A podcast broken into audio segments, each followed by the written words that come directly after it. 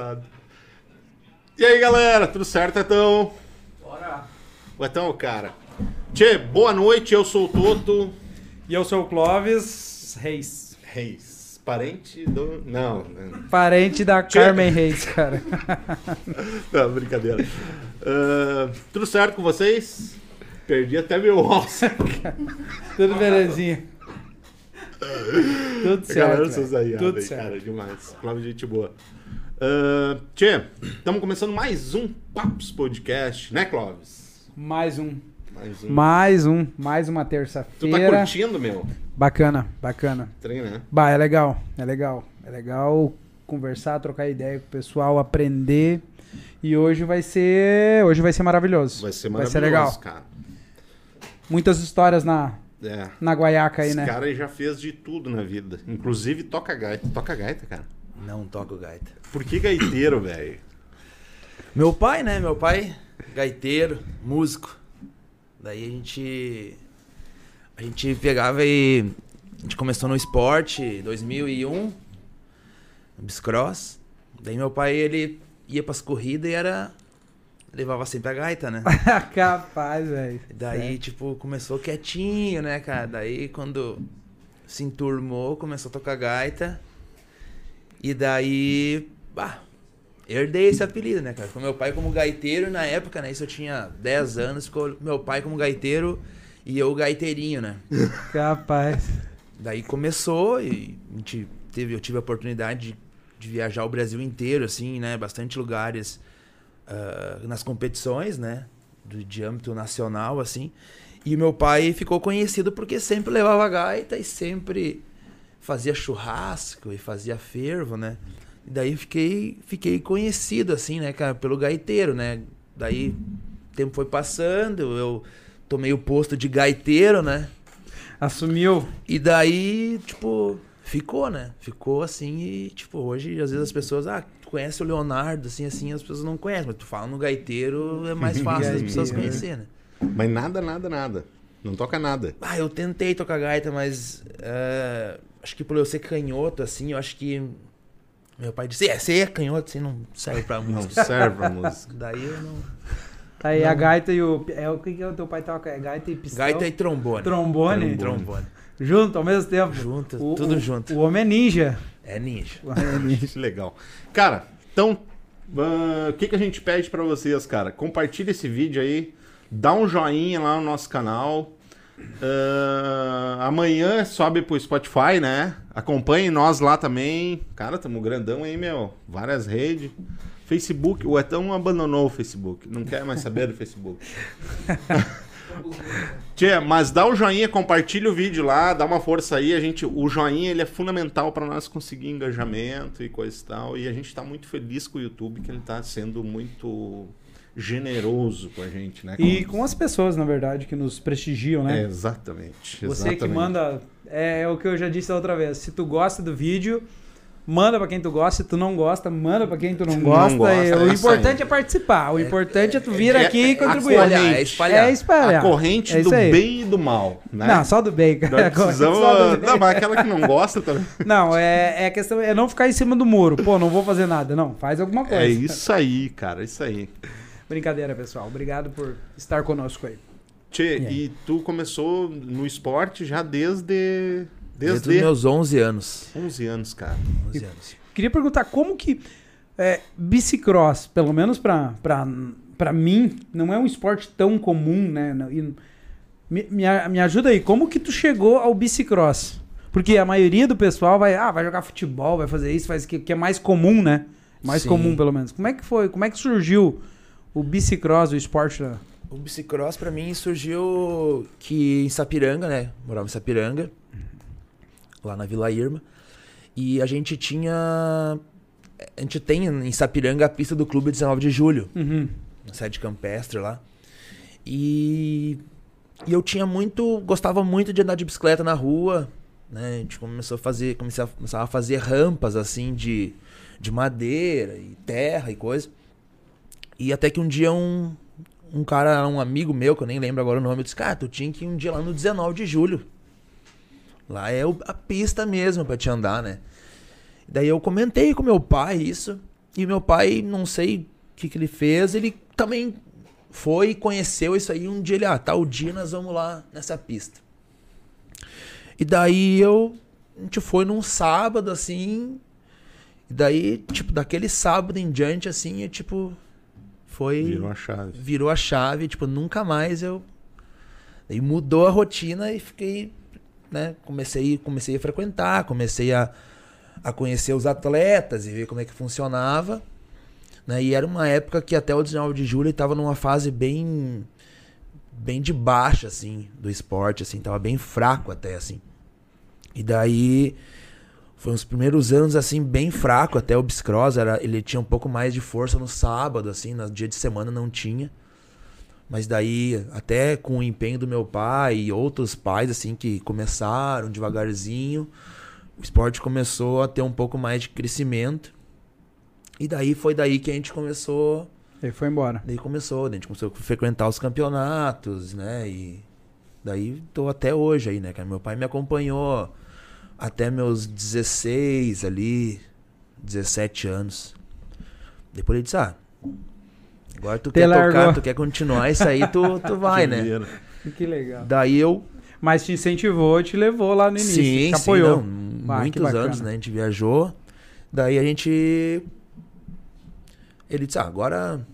Até porque uns amigos deles, que, um amigo, uns amigos meus, amigos deles que, que participavam, pararam, assim, Sim. por algum motivo, Sim. se afastaram também. E daí ele entrou uma galera nova. Daí ele. Ah, não, não quero mais isso aí. né? Daí E aí tu não- continuou. Daí ele, claro, ele continuou indo de vez em quando lá, mas Sim. aquela coisa de eu ir no treino, ficou um compromisso meu daí, né? De eu ter que arrumar gente, eu ir pro treino, ir pras competições, ele me ajudava, mas daí, tipo, eu tinha que saber que eu tinha Se que virar. Cuidar das minhas coisas. Era, foi uma, uma, uma virada, assim, também de questão de maturidade também, assim, né? Sim. Daí foi daí que eu continuo até hoje, assim, né? Teve uns altos e baixos, né? Mas nunca, nunca parei. Nunca, tipo assim, larguei a bicicleta, sabe? Sempre, sempre continuei. Mudei um pouco de, de estilo de bicicleta, mas nunca, nunca parei, assim. Sempre, né? Dei Isso faz, essa... isso faz quantos anos? Faz uns. Já se fazem 21 anos já. 21 anos. De cara. bicicross. né? Ah, já andou várias, vários estados brasileiros. Já andei em vários estados. É, vários estados. Fui campeão brasileiro já, fui campeão gaúcho várias vezes. Né? Caramba. Então a gente. Tem um histórico. Tem um histórico, bom. né? Mas que beleza. É. Tá, esse troféu tu não trouxe pra mostrar pra nós hoje. Bah, esqueci. Mas daí, daí, não, mas daí não me adianta, né? não, que legal. Ô, meu, que bike que tu. Qual é o nome da bike que tu anda?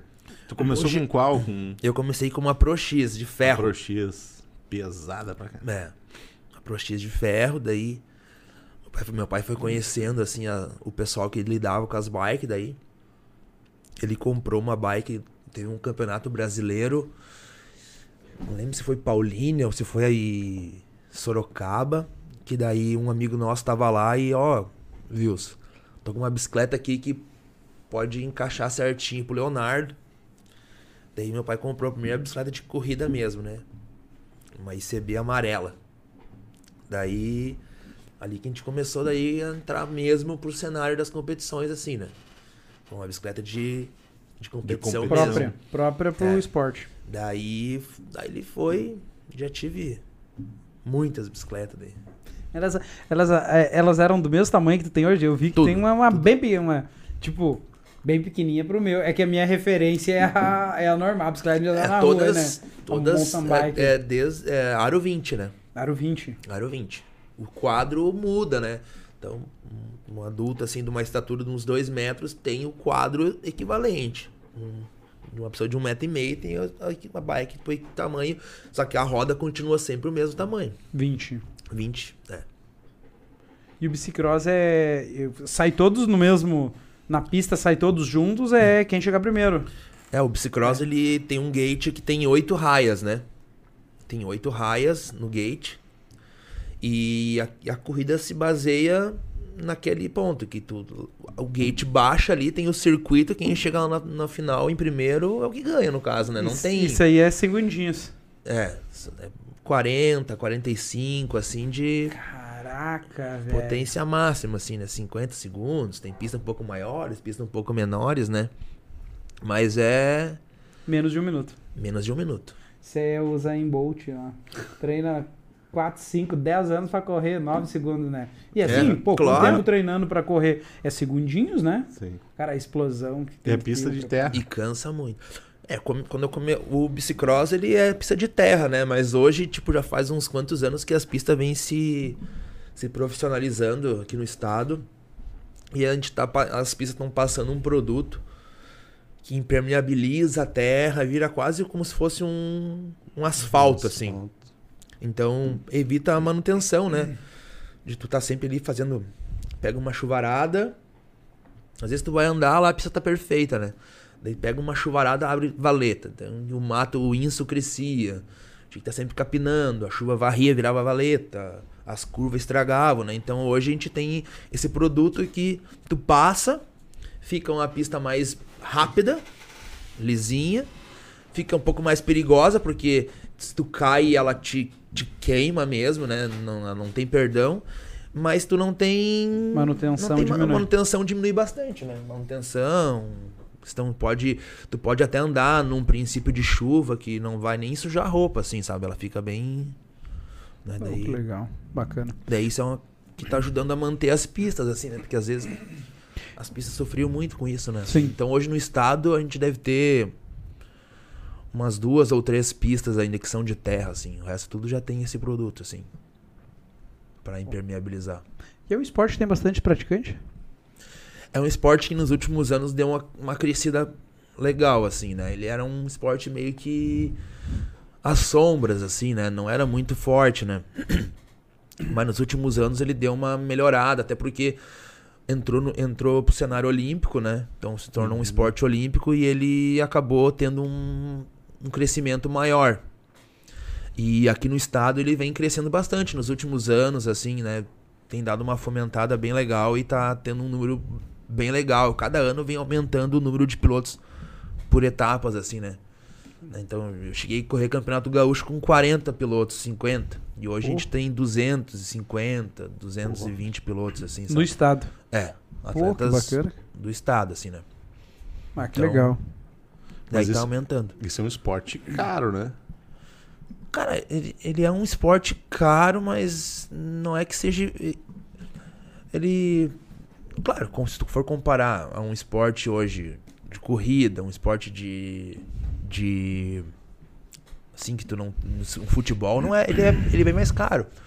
Mas o bicicross, ele é um esporte que, claro, o que acaba sendo mais caro é o deslocamento para as corridas, né? Sim. Vai viajar, vai pra cá, vai pra lá. Porque as bike hoje, né? As bike elas estão muito boas, assim. Então tu tem pouca quebra de bike, pouca.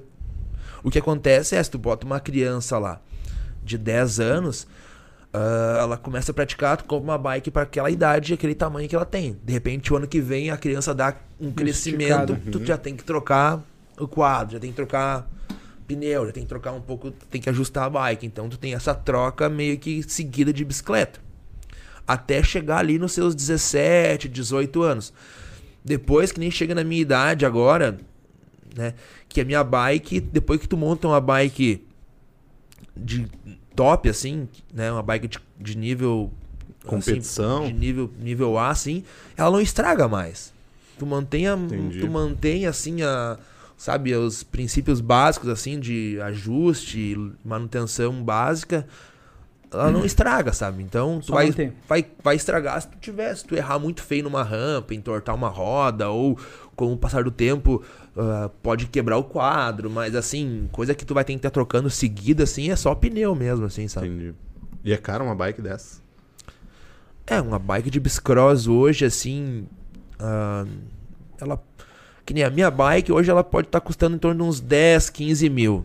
Mas tem bike de bicicross de 25, 30 mil Entendi. reais, tudo de carbono. Coisas, tudo as peças mais top hoje, assim, pode ter uma bike de, de até 30 mil. Mas se tu for ver, comparado a um mountain bike, por exemplo, ele não é quase nada, né? Porque hoje tu tem Uhum. bike de mountain bike aí por 100 100 pila, mil, Mais 120 de 100 mil. Bike de, Sim. bike de speed É, Acho que absurdo. passa de 150 mil reais, né? Então, bike bem exclusivas. Então, o bicicross, ele é um esporte que dá pra dizer que ele é o É barato. É, barato ou caro é relativo, né? Barato É. ou caro é relativo. Sim. Então... Ah, mas que bacana, cara. Que bacana. Tá, e hoje tu compete ainda? Ou é só pra manter a disciplina dos treinos? Olha, eu ainda participo, né? A, a idade, né, tá Tá, Tá. batendo? tá dando aquela aquele aquele tá acontecendo aquele impacto assim de realidade agora, assim, né? Antes às vezes tu podia ser ausentado um treino, tu podia ser um pouco mais desregrado, mas tu tinha aquele, se tu chegava com vontade e com determinação, Recuperava. tu conseguia logo, né? Hoje eu já sinto assim, né, cara, já tô começando a ficar meio ciente de que que a gurizada Sim.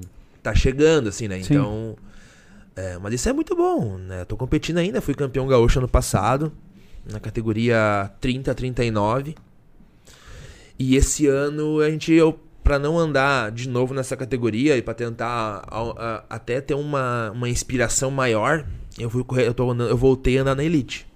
Eu fui campeão gaúcho na Elite em 2000 e 2010. Eu fui campeão gaúcho na Elite, que, é a, Uhum. que é a categoria máxima, assim, do bicicross, né? 2010, é 2010, é 2010. A categoria máxima do, do Campeonato Gaúcho eu fui campeão em 2010. Então depois de mais de 10 anos eu volto, Volta pra, pra categoria. pra categoria, né? Ah, que legal. Bacana. Então é, é isso aí, tem que treinar, né? Tem que treinar, tem que. É uma. É uma coisinha, é, é um pouquinho por dia, né? Porque senão Cara, e lesão, velho? Nunca teve. teve- já tive. Ah, eu já tive. Tenho. Tenho mão, que- mão quebrada, já tive joelho estourado, que isso me atrapalha bastante ainda. né? Não, não, não, não tratei ainda da maneira certa. E já tive. Quebrei nariz, já esfolado e machucado, assim, já tive Tá, e, muitos. e né, aí, cara? Totó, aí, ó, tá escutando ele falar, né? Daí tu- eu, eu sofri uma queda, disse, pô, não pode mais correr, cara. Claro que tem que correr, cara.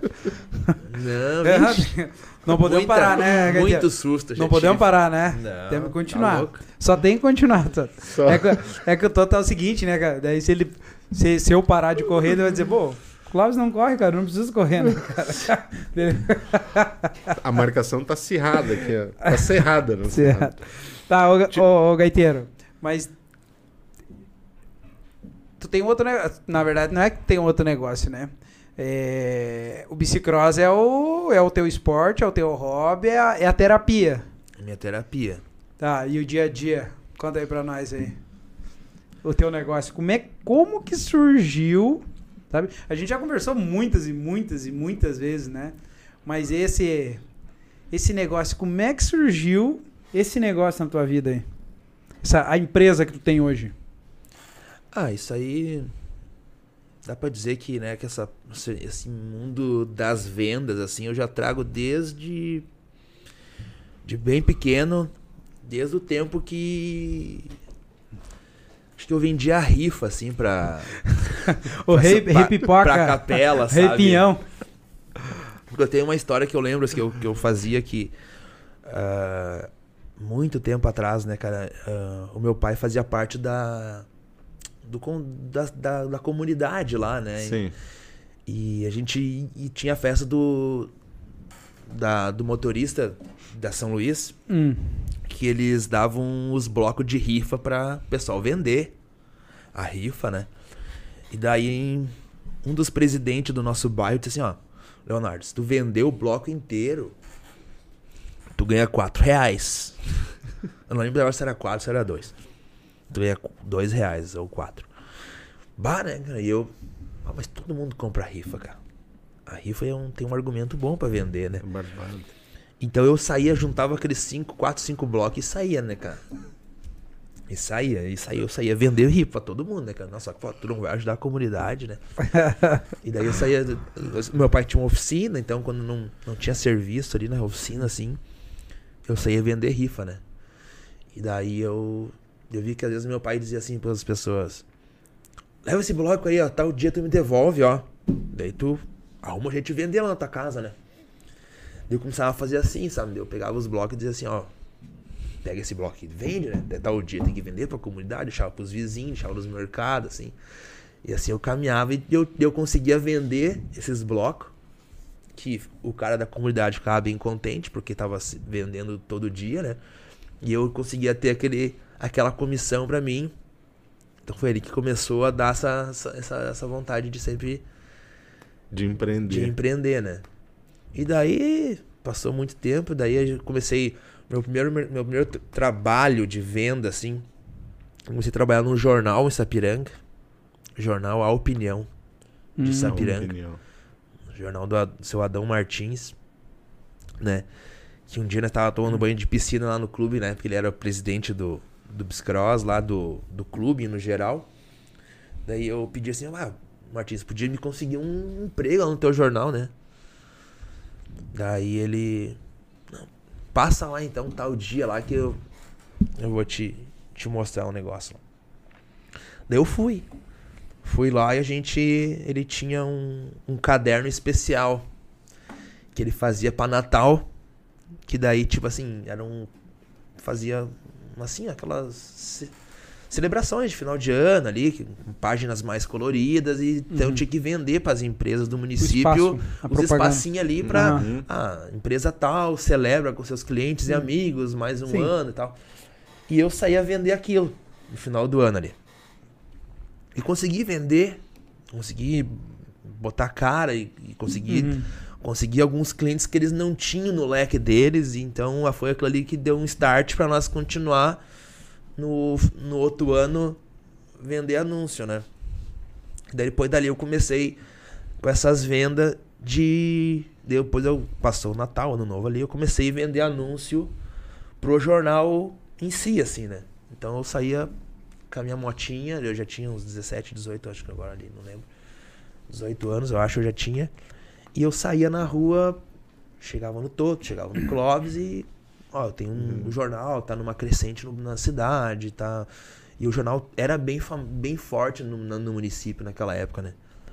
E daí eu fazia essa venda, corria vender.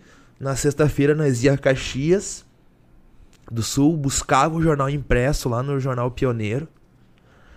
Trazia. Sexta de meio-dia já tava aqui. Daí nós fazia as entregas nos pontos específicos, assim, né? Deixava um pouco aqui, deixava um pouco lá, Uhum. né? Então eu ia e eu já tinha algum roteiro. Ah, eu, eu quero que o Clóvis me compre um, um, um anúncio. Eu ia lá e deixava uns jornalzinhos lá no Clóvis, Sim. junto com. Já era estratégico a Estratégia. entregada. Pra, Ah, poder, entrega. pra poder conseguir depois ter um argumento pra chegar, né? Hum. Daí comecei a fazer isso, sabe? Comecei a ajudar até nessa questão da distribuição pra poder ter mais. Depois ter mais argumento pra poder vender. E daí foi. Foi isso aí daí. Aí foi o meu start, assim. Mas aí tu já tinha descoberto que, tipo, é o caminho que eu É. vou seguir. Era o caminho que eu vou seguir, assim, né, cara? E daí eu tava trabalhando no jornal. Daí um. Eu tive a proposta de trabalhar com um tio meu lá em Pinheirinho do Vale. Ah, que daí também foi uma situação que eu já tava, eu tava namorando. Daí eu tive essa proposta pra ir pra lá. E daí foi. A gente foi morar pra essa cidade. Trabalhava numa construtora, meu tio tinha uma construtora lá. Uhum. E eu fui pra ajudar na parte da setor das licitações, né? Uhum. Então logo eu peguei como é que, esse, como é que funcionava essa parte das licitações. E então eu passava eu e mais umas outras construtoras assim, a gente tinha um contato.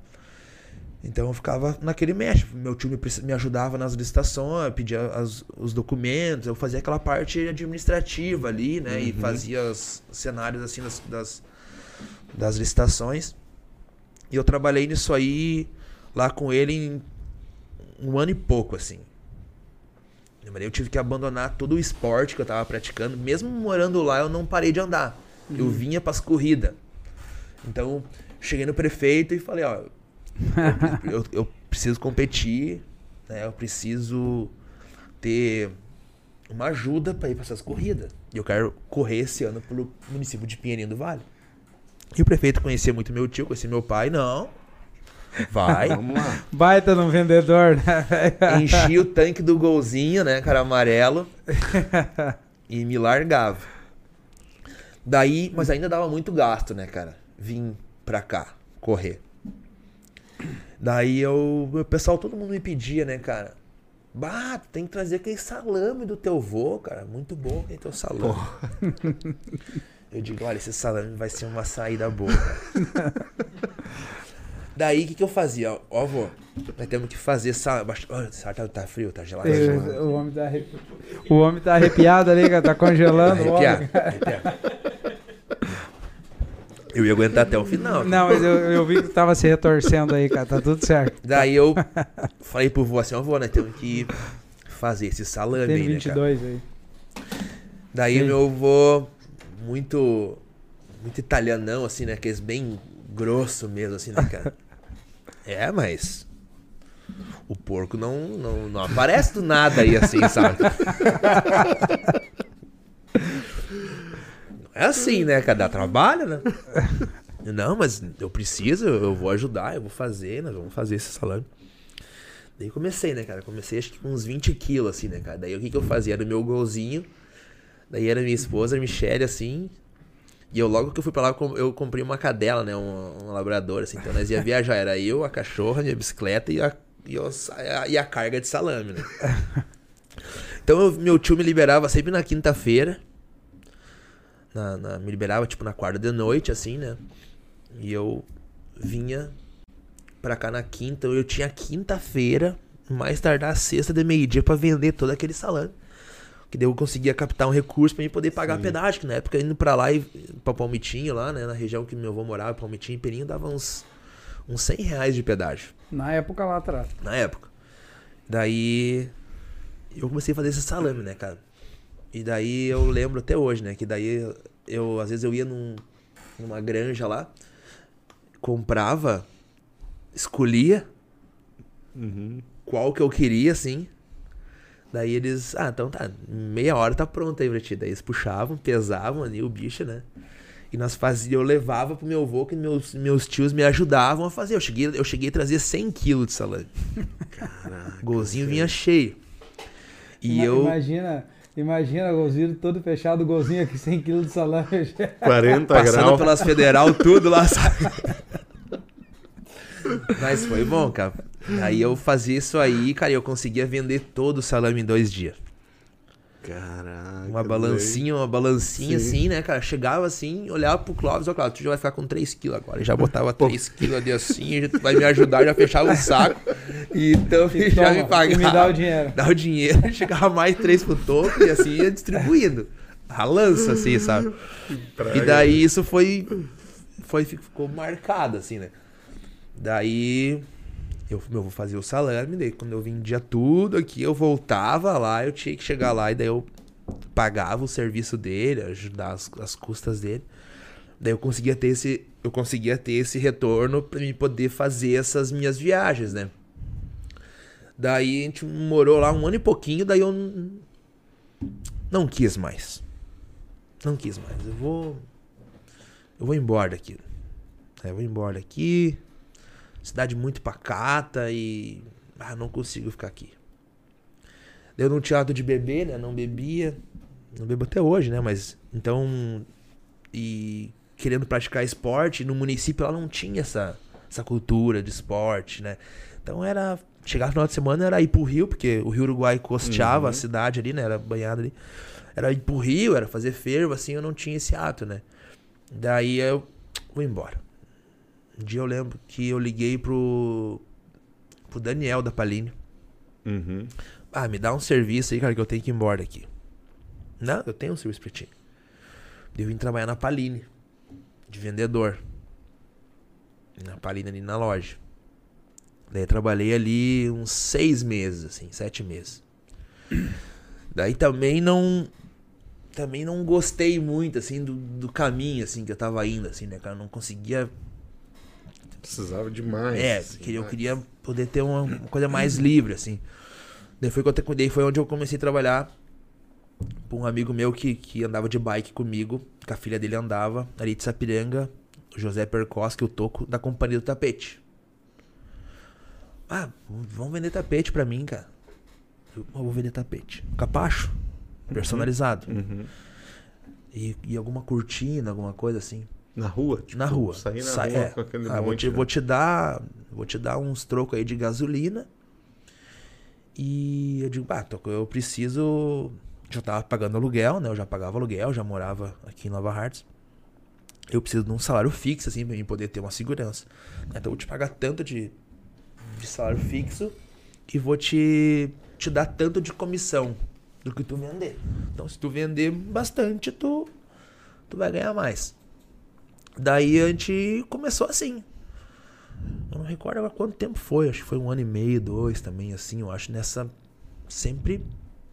Todo dia dormia e acordava pensando em vender tapete, sabe? Não é que eu ia. Era aquela coisa, pegando cartão, na época era muito cartão, Uhum, né? uhum. Então não tinha essa facilidade do WhatsApp, era o e-mail, era ligar Sim. e tal. Então era muito pegar cartão e fazer e correr atrás e fazia arte, levava pro Clóvis lá ver, pro Toto ver, né, com a logomarca. Às vezes chegava meio de surpresa assim, o cara não queria o tapete, mas ele via a minha vontade ali já com a arte pronta e com o tapetinho pronto e com a caneta já tremendo pra preencher o bloco assim, e o cara comprava o tapete, sabe? E daí eu trabalhei nisso aí e vendia muito bem pro Toco ali. Vendia, viajava por tudo, né? Então o que que eu fazia? Eu, eu vendia o tapete e eu tinha que entregar o tapete. Então, se tipo assim, às vezes eu saía assim, bah, eu vou vender aonde hoje, cara? Meu Deus. Ah, hoje eu vou pra Veranópolis vender. Eu tinha que. Eu já saía daqui, já até Veranópolis já era um tipo assim, já chegava, chegava lá já com prejuízo, assim, no, com- no caso, com um investimento, né? Sim. E tinha que batalhar, sabe? Tinha que batalhar e tinha que correr nos, nos comércios em geral, estacionava o carro no meio na rua e corria atrás pra vender o tapete, né? Daí chegava perto do meio-dia, já tinha que achar algum restaurante pra chegar naquele restaurante ver se conseguia vender um tapete para encaixar um almoço, sabe? E assim, às vezes chegava de meio-dia tu não tinha vendido nada ainda, sabe? Pá! Batido, Desespero, desespero. sabe? Mas daí o cara corria atrás, né, de tarde, assim, e, e, e, e conseguia. Às vezes eu cansei de ir, assim, pra uma cidade e, e bater o dia inteiro não vender nada. E no outro dia, às vezes tu meio que assim, sem querer, assim, tu chegava assim e pá, fazia duas, três vendas que já te cobria aqueles outros dias, assim, sabe? Tá. Então eu conseguia. Mas graças a Deus eu sempre tive muita sorte, muita persistência na venda, assim. E como eu preciso te fazer uma pergunta. E nesses dias, né, que nem tu falou, Veranópolis, quantos quilômetros daqui? Uns 200 quilômetros? Cento e... Não, cento e poucos Cento e quilômetros. poucos né? quilômetros, né? Quase. Tá, cento e poucos quilômetros. Cara, sair daqui lá e lá já chega com investimento. Chega Tá. negativo. É, já chega negativo. E aí trabalha o dia todo, não vende. O que que faz? O que que norteia? O que que tu pensava? O que que te levava assim, pô, no outro dia eu vou de novo. Não necessariamente para Veranópolis, mas no outro dia eu vou sair, vou fazer meu trabalho de novo. Por que que eu pergunto isso, né? Cara, porque tem muita gente, muita gente, muito, e eh, nós podemos falar várias vezes, né? Muitos. Que, cara, não deu no primeiro dia, esquece, não é pra mim. Vamos voltar pro Uhum. emprego que eu tinha lá, com o salário fixo lá, e é isso aí. Sim. É que nem eu explicava pra muitos. Eu, eu, eu ajudei muitas pessoas a vender tapete. Então, como é que eu vendia, como é que eu ensinava as pessoas a vender tapete? Eu dizia assim, ó, cara, o tapete se começa assim, tapete, quando tu pega a pasta pra vender tapete, tu começa vindo vender pro Clóvis, pro Toto, pro Edão, que são teus conhecidos.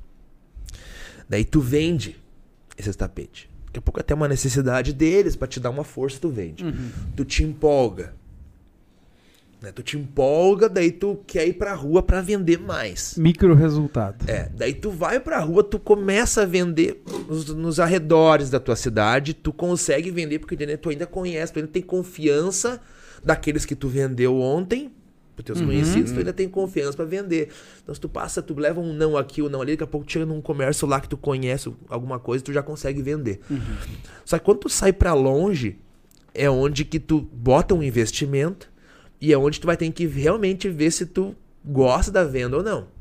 Porque daí tu vai chegar naquele ponto que é o crucial, que é onde tu vai chegar e tu não vai, daqui a pouco tu vai levar dois, três, quatro, cinco não, tu já tem, daí tu já tem que almoçar e daqui a pouco tu tá com um solão na cabeça, tu já não quer mais caminhar no sol, tu já quer só ir de carro pra lá e pra cá.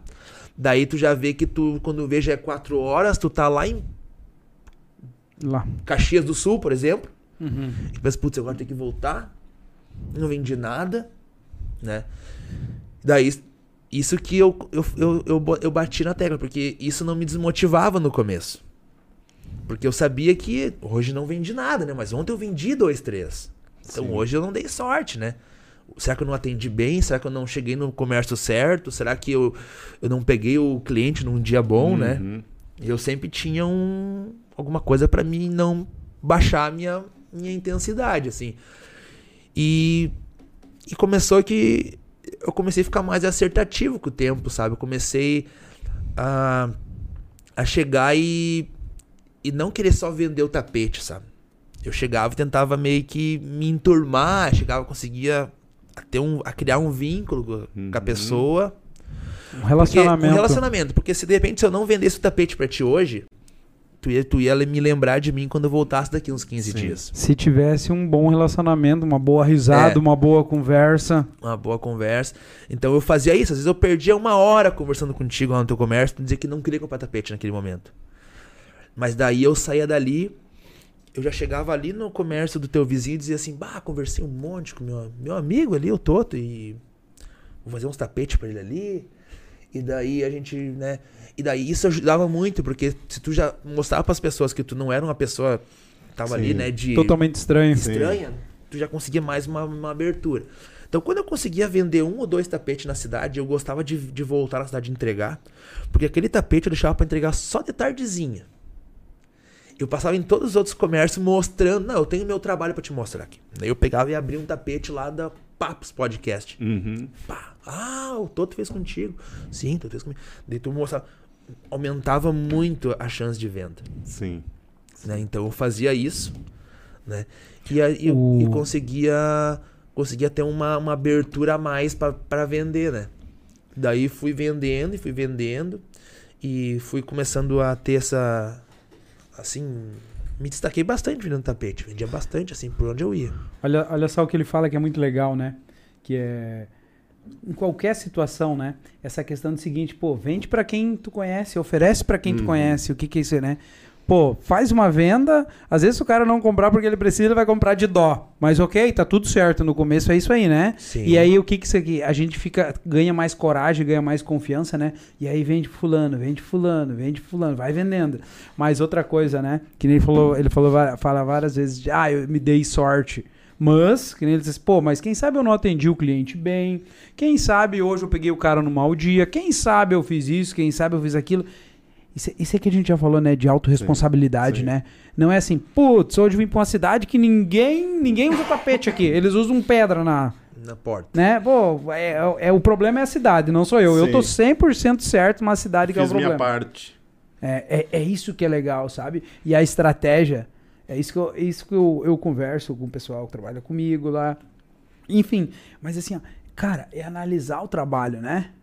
Né? E isso que é legal, a gente já faz negócio faz alguns, alguns anos, né, cara? É. Mas é isso, é relacionamento, né? Às vezes, às vezes as pessoas têm. é, e isso que, que eu acho. Eu, como é, comprador, consumidor é a palavra, que às vezes tem pessoas que é o seguinte, né?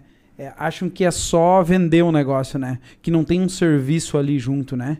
Não tem um, um relacionamento. Porque uma das coisas que, que é dito, né? Que a segunda venda acontece quando eu concluo a primeira, né? É. Pô, entreguei o tapete, nunca mais ligo? Cara, não vai mais. É, dificilmente vai. é, se não desenvolveu minimamente um relacionamento nessa venda aqui, né? Pô, quer um tapete preto? Tá, sim, tá aqui. Tá, beleza, tchau. É, e o tapete, ele tem uma situação que era muito engraçada, que era assim, às vezes tu passava na porta de um comércio, tinha o tapete ali, o cara dizia assim, bah, meu, eu não quero, meu tapete tá bom. Na outra semana dava uma chuvarada, as pessoas abusavam de pegar o tapete, o tapete se estourava. Daí ele dizia assim, eu tenho que trocar o tapete. Daí qualquer vendedor que passasse ali, cara, ele comprava. Entendi. Às vezes tu ia assim, cara, às vezes tu- o cliente nem queria comprar tapete. Mas às vezes tu ia e tu acendia aquela aquela vela na cabeça dele e ele não comprava de ti porque daí tu, tu ofereceu, tu- ele não quis comprar naquele momento. Mas daqui a pouco, daqui dois, três, ele fica aquilo na cabeça. E daqui a pouco ele começa a olhar pro tapete. E daqui a pouco ele olha, daqui a pouco ele vê uma pessoa passando lá, o tapete já tá meio torto, tá meio sujo. tem que trocar esse tapete. Daí tu já, tu já passou, tu é de Nova Hartz, tu passou lá em Caxias, passa qualquer outro lá, eu vendo tapete, eu quero um tapete. Então tu às vezes tu acendeu a vela pra outra, Sempre quis comprar um tapete. né? teve uma situação, teve uma situação bem bem legal que aconteceu comigo, que foi um dia que eu tava vendo um tapete por aqui e tal e um uma mulher ligou pra fábrica e disse assim: "Bah, eu quero eu queria comprar um, eu queria ver um tapete. Queria uma visita, eu queria uma visita. Flores da Cunha. É longe, né, cara? Depois de Pô. Caxias. Conheço. Gaiteiro, vai lá. Bah, eu vou feliz, né, cara? Bah, uma visita. Já tem um tapete vendido, né, Sim. cara? E eu nunca fui pra Flores da Cunha. Me larguei pra Flores da Cunha. Quando eu cheguei em Flores da Cunha, assim, cara, quando eu cheguei na. Lembro até hoje. Livraria papelaria Aquarela. Quando eu cheguei lá, o tapete novo na porta. Eu pensei, meu Deus. Mas deve comprar, vai querer comprar outro. Daí ela quando eu cheguei, falei que eu me identifiquei assim. Ah, sim, tá ali o tapete, ó. Um vendedor de vocês vendeu pra nós, só que tem uma letra solta. Porque o tapete é vulcanizado, né? Ele é Sim. montado e vulcanizado. Então, de repente, bater o tapete, uma letrinha se descolou. Eu quero que eu não tinha telefone do vendedor, eu liguei pro número da fábrica que tem no cantinho aqui, ó. Putz. E eu quero que tu leve esse tapete pra me consertar. Eu preciso, eu preciso de, de uma garantia. E eu pensei, meu Deus, cara, vim pra cá pra fazer, pegar um tapete pra garantia. Tá? Enrolei o tapete e botei no carro. Daí eu lembro que nessa situação, eu, na entrada da cidade, tinha a rede de postos de Trento, Uhum. que, tava, que tinha migrado pra rede Sim. Migrado pra rede Sim. Sim. Bem naquela época. Mas, era, mas ainda tinha a fachada bem grande de Trento ainda. Na fachada do prédio, assim. E eu, saindo da cidade, resolvi entrar ali pra conversar. Conversei com um cara lá, me me atendeu, ele... Ah, a gente tá migrando agora, a gente tá desenvolvendo a logo e tal. Vou te passar o contato da, da, da mulher que cuida disso e daí tu fala com ela, né? Manda um e-mail pra ela.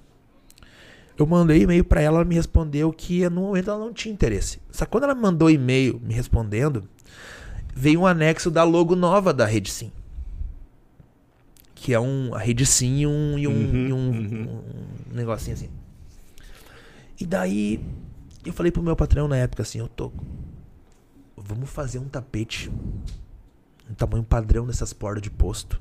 Porque eles já estavam com um monte de posto espalhado assim, né? E eles não têm tapete. Vamos fazer um tapetão bonitão assim, de 1,40 por 90, eu lembro até hoje. E eu vou levar lá e vou dar de tapete pra eles. Vou dar esse tapete pra eles. Que daí eles já vão ter um tapete pra largar no chão e pisar em si e ver que o teu tapete é bom. Não? Então vamos fazer. Eu lembro que tinha os mousepad e eu lembro que eu queria fazer alguma coisa que fosse ficar mais visível pra essa mulher. Eu lembro que eu pedi pra ele fazer só com o loguinho. Então, eu quero que tu faça três amostras pra mim, bem feito, dessa loguinho, dessa rede sim. Num tapetinho desse tamanho, assim, ó. Que eu posso colocar dentro da minha pasta.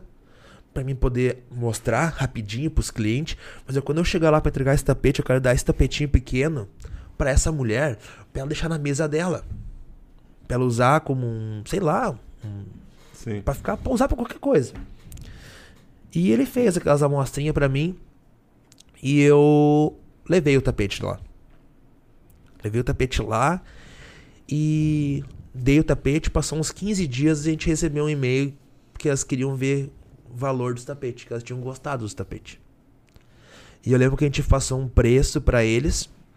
E eu lembro que eu vendi acho que mais de 200 tapetes pra eles. Caracas, velho. Eu lembro que eu fazia assim, eu lembro que ele só me dizia assim, ó. A gente precisa de 20 tapetes. Eu fazia 20 tapetes e eu levava em algum posto da rede sim que o caminhão ia passar. E ele pegava. O caminhão que passava largando o chiclete, as balinhas das conveniências, Uhum. ia abastecer aquela loja e levava os tapetes. Legal. Então eu não precisava nem levar até lá em Flores da Cunha. Então, toda, cada 15 dias, 20 dias, eu vinha um pedido, ó. Mais 20 tapetes, mais 15 tapetes, mais. Ixi, passou de 200 tapetes. Então, foi por uma situação que eu fui, que Cara, eu, fiquei- eu me senti desacreditado um dia, um dia de manhã. Foi pra resolver um problema, mas isso é a, é a mentalidade de buscar resultado, né? É. Buscar E- resultado. De que eu tô. Quando tiver de frente com aquele caminhão betoneira lá, velho. Se abraçar no caminhão. Galera, abraça. faz você um abraça. stories aí. Quero...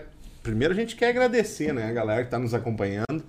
E, E pedir já- pra vocês dar o joinha lá, se inscrever no nosso canal. E também fazer um stories, né, Ana?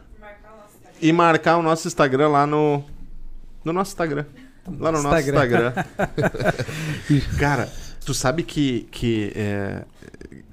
Muito legal, cara, te ouvir. Eu, eu acho que eu sou um zero pra vender. Negócio de venda, eu acho que eu ia passar fome. Eu lembro uma vez, eu tava lembrando agora aqui, te ouvindo. Ah, eu vendi picolé, velho. Não sei quanto tempo vendi picolé. E, cara, um calorão do caramba, cara. Um calorão do caramba. Com os carrinhos aqueles Os carrinhos, cara. na rua. carrinhos. Aham, fiz isso, cara. Era, era um E- picolé, um pratinho pra mim, assim ou não? Não, eu vendia, esse cara morto de sede. Pá, vou pegar um. Pá, um picolé. Aí um desandou não adianta, né? Precisa um- cinco. Aí, cara, aí, sei, sei que chegava no final do dia, ficava fazendo Negativo. negativo pro negócio, cara. É, cara. E isso eu lembro, isso, cara, vendedor não, não era, não era. É, disciplina, né, cara? Aí eu- É disciplina, cara. Disciplina. Não pode. É, o negócio é vender, é faturar, né? Não pode Daqui querer- bom, cara. Agora eu tava lembrando daqui bom na época. Ô, Gaiteiro, mas já tem umas. umas... Estão falando aqui que tu tem muita história boa pra contar e que provavelmente tu vai ficar até a, até a madrugada aí. Ah, Mas hoje. Hoje tu é. Hoje tu é. Tu tem duas. Tu tem duas meninas? Duas tenho filhas? Duas filhas. E como é que é? Como é que foi esse início e hoje elas te acompanham? Como é que como é que como é que se divide trabalho, que eu sei que tu anda bastante, que tu hoje no é uma é referência em pisos de impacto Piso de impacto e grama sintética. no Rio Grande do Sul. É.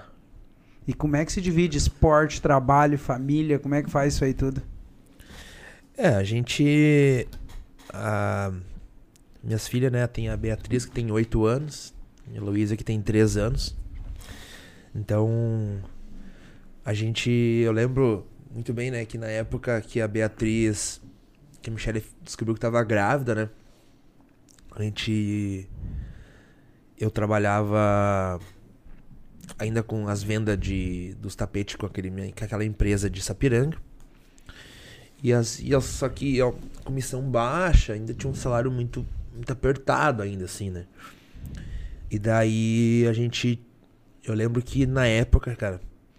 Foi bem numa época que tinha umas corridas de bike aqui em Nova Hartz que o, o vencedor ganhava mil reais. Ali na chácara do Adair Kautzmann, né? Uhum. E tinha outras no Brasil, assim, que também valiam mil reais, assim. E eu lembro que teve aqui do Mikael Kautzmann, assim, né, cara? E dali da chácara do Mikael e o pessoal aqui de Nova Hartz organizava. E essas corridas valiam mil reais. E eu lembro, e eu, eu, eu lembro, assim, até hoje, cara, que bah, se eu ganhar essa corrida, eu já tenho mil pra fazer, um, pra fazer a cesárea. Porque tinha aquela. Na família da minha esposa e da minha. Tem, que- tem, que, ter, a- tem que ter o dinheiro pra poder nascer a criança, né? Essa pressão, assim, né? E daí eu lembro que teve essa corrida, sabe, cara? E foi bem especial, daí eu consegui ganhar a corrida. Ganhei a corrida, ganhei mil reais. Eu lembro que eu peguei os mil reais e guardei, ó. Já temos os primeiros mil pra. Foi bem no começo da gestação, tinha mil pra ga- pagar a a cesárea. Teve uma outra corrida lá em Mafra, perto do Paraná, diz com Santa Catarina com Paraná, lá em cima lá. Que também valia mil reais. Campeonato catarinense. E valia mil reais. Lá tinha os caras mais diferenciados, né? Lembro que eu falei com o Ariel ali, o Milão ali, do Milão, e se larguemos pra lá. Correr a corrida. Foi, fiz o melhor tempo e ganhei a corrida. Ganhei mais Mais mil. mais mil. Foi mais mil que eu botei na somatória lá. E daí, o trabalho, assim, né, cara? Eu lembro que eu consegui. Daí, né, a, a- bike me ajudou até nesse ponto, né? Pra poder juntar esse valor, pra poder chegar no dia das, da, da cesárea, lá do, do dia do parto, lá ter tudo certinho, né? Então, minhas filhas me acompanham. O esporte vem desde, né? as- Elas cresceram junto com essa, com essa, com essa levada, né? Então, hoje o meu esporte, ele tá baseado no tempo que me resta do meu trabalho, né? Então, ah, eu saio sempre cedo de casa. Então, quando eu posso, quando me permito assim fazer algum trabalho maior, eu faço na segunda, na quarta e na sexta. Então, na quinta e na terça eu procuro fazer um trabalho menor, né, para mim poder conciliar esse treino que são que é lá em Voti, ando pela equipe de Voti. Então, às vezes eu tô fazendo um trabalho em Porto Alegre, eu saio, venho a Nova Hartz naquela tranqueira de tardezinha, largo o pessoal em Nova Hartz, de Nova Hartz eu volto a Ivoti. Pra poder fazer, esse- pra poder ter esse esse eu tenho esse compromisso comigo Sim. de também poder fazer o meu esporte, né? Então, às vezes eu chego de tardezinha, eu só dou uma olhada nas meninas assim, fico um pouco ali só e já pego a bike e já vou, né? Então, pra poder ter esse, né, pra poder ter esse meu, meu treino, pra poder me manter ativo e poder estar competindo ainda. Então, é bem, né, Então, quando é tu bem te- intenso assim, né, o Sim. dia. a, a primeira, a primeira filha tua, eh, tu tava saindo do tapete, tava em transição pra. Eu tava, é, na- quando a minha primeira filha nasceu, eu tava saindo do, eu tava migrando de sair do, dessa empresa, da Cedo Tapete, pra abrir a minha empresa. Daí eu conheci um, um, um- cara, São Leopoldo, que trabalha na empresa de Porto Alegre, o Dayan, que ele veio me apresentar as pastas de cortina. E daí eu mostrei os meus números que eu tinha, né? Eu vendo tudo isso aqui, eu vendo isso aqui por mês. E eu ganho tanto, eu, eu tinha que ganhar mais. Daí ele disse, ó, cara, se tu trabalhar por conta, tu pegar da fábrica, tu vai ganhar muito mais. Então eu já tinha um salário razoável na- nessa empresa e eu ia ter que cortar pra poder começar uma carreira solo, assim, né? E ele me motivou e eu, ah, então eu vou, vou começar a fazer isso aí. Tua filha já tinha nascido. A minha filha já tinha, já tinha nascido. Já tinha nascido, tá bem novinha. Daí eu.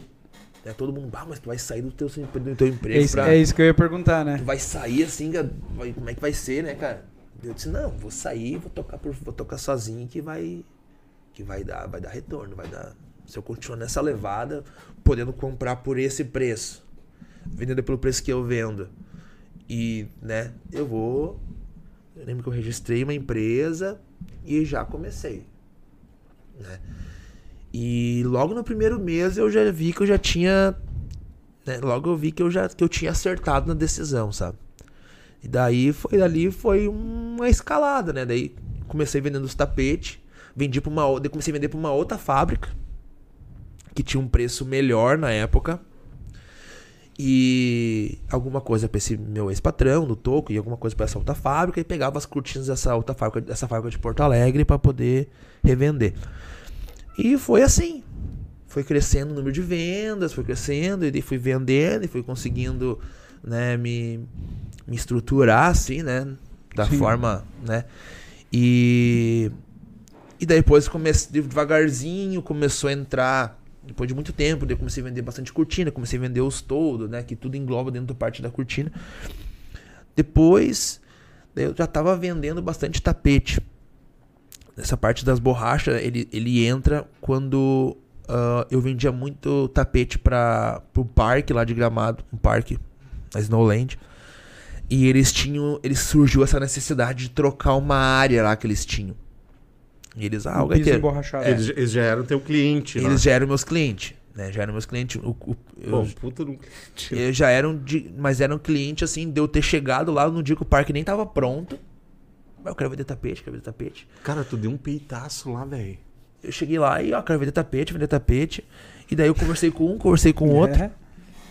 conversei com um, conversei com o outro, até que eu fiz, e um dia eu né, fiz um monte de layout, assim, como é que eles queriam com a Snowland, assim, levei lá e os caras, não, meu. A gente não quer essas marcas escancaradas, ninguém vai pisar em cima do nome da Snowland. Daí eu digo, não, mas eu faço o tapete que vocês quiserem. Se vocês quiserem, sem nada, eu trago sem nada, se quiser. Tá. Daí foi aí que eu conheci um pouco o pessoal, daí um dia, não sei o que que, falaram em tapete e uma mulher lá. Lembro. Aham, lembrou. O nome da mulher era Michelle, eu lembro até hoje.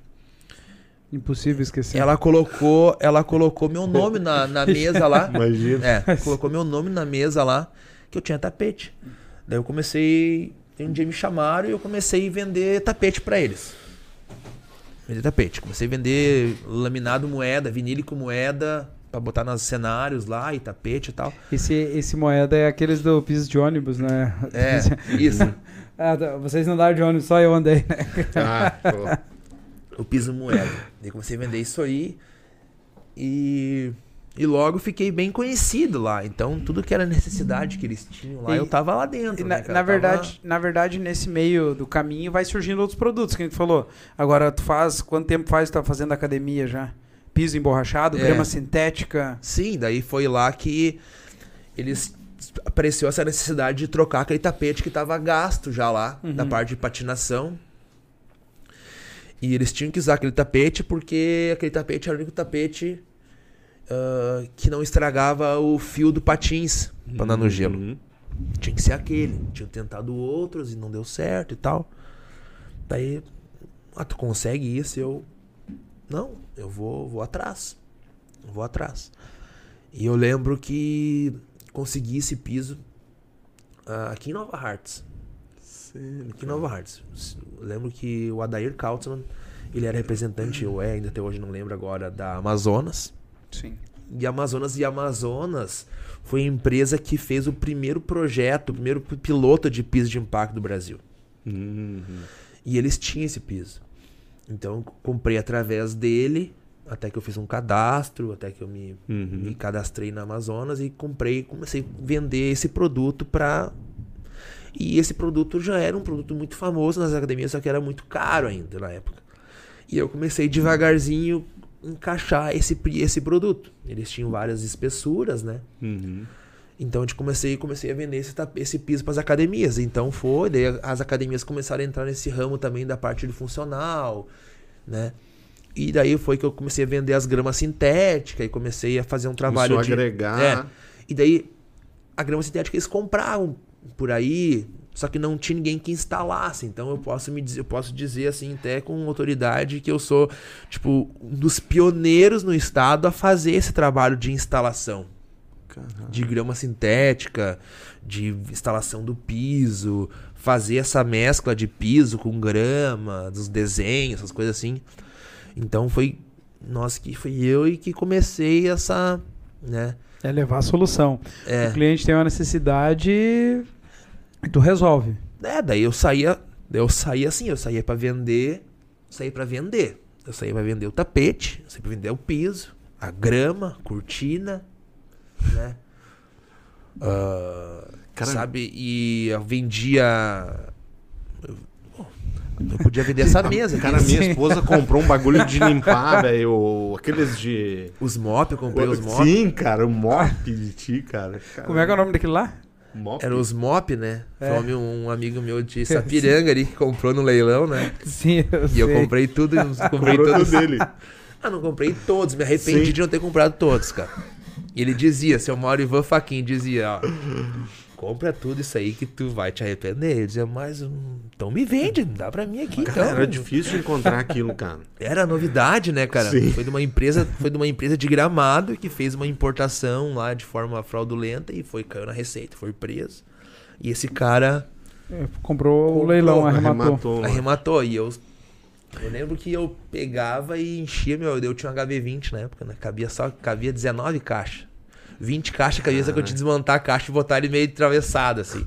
E eu saía E por vamos. tudo, cara. Onde é que eu ia, eu vendia o mob, porque esse de e onde é que a pessoa não gostava, eu sujava o chão e limpava e Deixa mostrava eu limpo. que ficava bom mesmo, cara. Eu tinha, eu tinha uma Mas- história, eu tinha uma história muito boa, cara, que vendia que era assim. Ah, não, isso aqui é tão bom, cara, que até os homens gostam de usar, cara, porque eu, eu, eu dizia assim para as pessoas, não, eu, eu, no meu caso, cara, eu chego soltar os cachorros dentro de casa, assim, cara, pra ele sujar.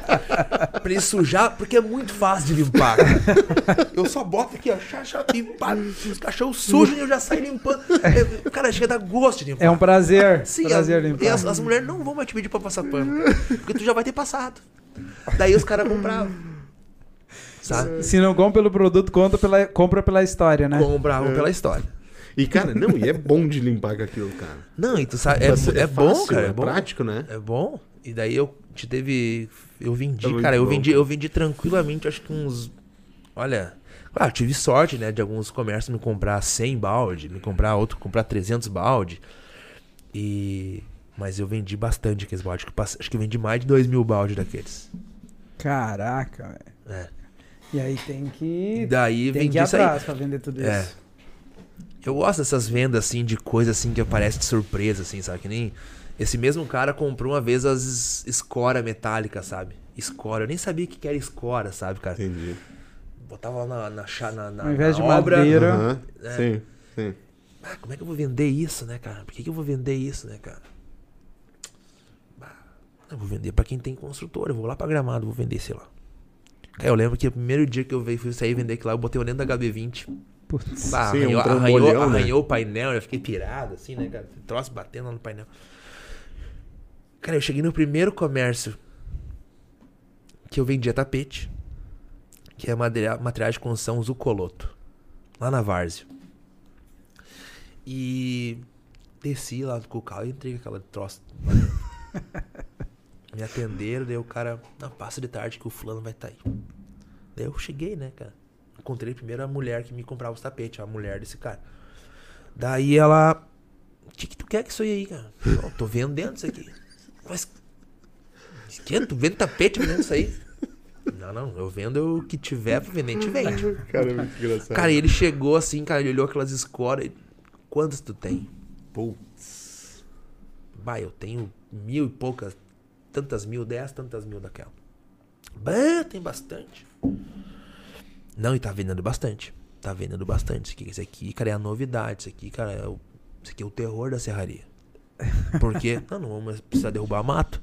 Porque esse aqui tu bota numa obra, tu usa tantas vezes. Não, eu sei, eu já tenho, mas essas aí, assim, assim, assim, assim. Eu lembro assim, ele. Eu lembro que ele olhou assim pra mim, assim, ó. Abriu uma gaveta, pegou um cheque, ó. Eu tenho esse cheque aqui, ó, lá da tua cidade. Que eu vendi uma caminhonete pra eles, tá aqui, ó. Eu quero 15 mil em score. Eu lembro que era, nem lembro agora, cara, não lembro agora quanto que era aquela score. Eu quero tantas score. No primeiro cara No que primeiro cara que eu fui, daí eu calculei no calculador e digo, não, É. acho que tu vai ter que usar, continuar usando a Cássio. Tá muito barato. Daí ele. Não, tá aqui, tô te pagando à vista, cara. Eu disse, bah, pior que brabo que o dono dessas escolas, dinheiro não é problema pra ele. Ele, ele tá vendendo, ele já tá vendendo abaixo do comércio, do mercado. Porque ele comprou num leilão da Receita Federal, assim, assim, expliquei toda a história. Daí ele tá, então quando, eu quero tantas então. Daí eu liguei pro cara e falei, ó, Mário, eu tenho aqui assim, assim, assim, ele não pode, pode fechar o negócio. Lembro que no primeiro, primeiro negócio que eu fiz assim, eu já vendi porque já, já trouxe aquele cheque embora. Sabe? E daí eu já fiz aquela primeira venda. Depois eu lembro que daí eu vendi mais umas escora pra um, um engenheiro de Sapiranga e logo acabou. Daí a- acabava, né? Daí, tipo assim, não é um produto que eu poderia ter de novo, sabe? Sim. Então eu fiz, eu fiz vários contatos, né? Uhum. Que depois, quando acabou, eu não tinha mais da Não onde tinha. comprar, porque depois as pessoas me procuraram pra comprar as escoras. Né? E eu nem tinha, eu não tinha mais, porque, tipo assim, acabou aquele lance ali Sim. E foi, né? Acabou e. Então, assim, essas são as oportunidades, né, cara? Que. É aproveitar. É muito louco, né? né? Mas, te- mas tem que ter, tem que ter vontade, né? Porque às vezes vai pegar um cara aí, pô, escora, né, né, né, né, que é isso, eu só vendo tapete, meu negócio é só tapete. Aí, filho. Ó, tem um aqui, um, tem um recado aqui do grande, grande Jefferson. O Jefferson, o Jefferson é compadre, é isso mesmo? O Jefferson é meu compadre. Jefferson é o cara. Ele tá pedindo aqui pra te co- como é que foi a situação da quando foi vender tapete em dois irmãos de moto. Bah. Essa aí nós temos que saber, cara. É que eu sempre fui um cara que eu gostava às vezes, de companhia, assim, sabe? Então eu, eu metia pressão nos meus amigos assim, ó, cara, vamos ver tapete comigo, cara. Pode ganhar dinheiro, cara. Porque eu ia, eu ia eu não ia, eu não viajava sozinho, né? E eu lembro que a gente. Logo que a gente começou a vender tapete, o Toco dava um carro pra nós vender tapete. Um golzinho quadrado. Só o golzinho gastava, o golzinho gastava demais, cara. Gastava demais e daí eu. Às vezes ficava chato, às vezes tu não vendia tapete naquele dia. E tu tinha que pedir gasolina de novo, sabe? E tu não tinha vendido nada. Pá, daí só na de carro não, não, não, não era legal, né? Daí a gente pegava. Vamos, vamos, vamos vender essa semana com a moto, de moto. Vamos de moto. Tá, então vamos de moto. E eu lembro que a gente um dia a gente. Vamos pra, vamos pra dois irmãos. Nós dois de moto e tal. Tu e quem? E, eu e esse, eu e esse Tu e o Jefferson. Jefferson. A gente foi de moto. E daí, cara, eu lembro que naquela subida de dois irmãos por dentro do Sapiranga ali, estavam asfaltando, estavam arrumando ali. E a gente que ficar um tempão parado lá com umas máquinas. E era uma e tinha umas máquinas passando e era uma poeira, uma poeira, uma poeira. Num solão, num solão. E, e eu de camisa polo, assim, né, cara? Eu lembro que era uma gola polo com a gola branca, assim, sabe? E daí nós tá, subimos até lá em cima, né, cara? E caminhamos assim um pouquinho, daqui a pouco a gente não sei o que, que olhou um pro outro, assim, cara, o pescoço assim tava tudo marrom, cara, e a gola velha virada, a gola marrom já, assim, né, cara? Como é que nós vamos entrar nos comércios vendendo tapete desse jeito, cara? Cara, a gente foi num, num banheiro, cara, de uma praça lá, cara. E se ataque vai lavar aquelas golas e aquelas bolsas, assim, pra poder chegar nos, nos comércios, né, cara? Balão, usamos toda a roupa, cara. Não deu, cara. A gente teve que pegar aí. Putz, a gente Volta aí, perdemos o dia de novo, cara. Daí a gente pegou. Eu acho que esse dia já bastou pro Perdigão nunca mais querer vender tapete, cara. Esse meu compadre aí. Sabe? E daí, tipo, essa foi a história de Cambon, sabe? Gente- De dois irmãos, que a gente foi vender tapete lá. E a gente não conseguiu vender porque a gente pegou muita, muita poeira no caminho, cara. A gente teve que ficar parado lá. E quando a gente chegou lá, a gente tava sujo, o pescoço assim, as camisas tudo empoeirada, a gente resolveu voltar e não conseguimos nem atender os clientes, cara. Essa é a história, né, cara? Demais, meu. Tá, o gaiteiro é. O gaiteiro é bom no, no desenvolver o relacionamento, cara. Um dia, É. um dia ele foi vender, tá, foi lá, nós estávamos negociando umas cortinas lá e tal, ele chegou 5 e meia da tarde lá e já ficou pra janta e já Uhum. foi 10 horas da noite lá. Foi embora com a, jantado e com um cheque no bolso, né, cara? Viu? Mas é, cara, é assim, cara. Não, mas é, é essa essa venda. Hoje tu atende todo o Rio Grande do Sul e tu tem um trabalho bem forte ali em, aqui pra cima, Gramado, nessa, nessa É. região aqui da Serra, né? Sim. Tu- e, e É, hoje uma- que tu atende lá são é, é muito mais empresas Sim. ou grupos empresariais, enfim, do que pessoas físicas. Sim. É, Gramado é uma, uma cidade assim que é muito é, o contato lá assim, esse esse o- a amizade lá entre os, as pessoas é muito forte assim, eles, eles tem muito esse negócio de ah, quem fez pra ti vai fazer pra mim, vai fazer pro fulano. Indicação. É. Então, é, a gente Muito de confiança, né? eu ia muito, né? Eu ia muito pra Gramado e, e eu tinha relatório, eu, tinha, eu fazia anotações, assim, eu pegava mapas, assim, de todos os hotéis, né? Visitava todos os hotéis, sabia todos os compradores. E daí, né? Até que eu comecei a vender tapete pro pessoal do, do Hotel Sky, que é uma- um hotel forte ali. Então, muitos comércios que eu chegava e falava que eu tinha negociado com o Hilário, com o seu Hilário.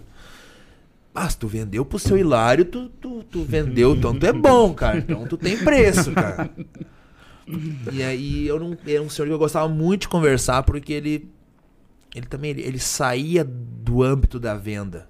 Ele entrava Sim. em outras dimensões, né? Às vezes ele. Ele ficava me contando situações da empresa, assim, que eu pensava assim, poxa, mas ele tá falando pra mim, assim, eu não sei nem o que ele tá falando, sabe? De construção, e de, Uhum. de- de prédio, e que tá fazendo isso, tá fazendo aquilo. E eu conseguia vender pra ele.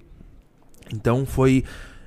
Esse Hotel Sky foi um marco também, assim, né? De eu conseguir vender pra eles bastante tapete, carpete, cortina.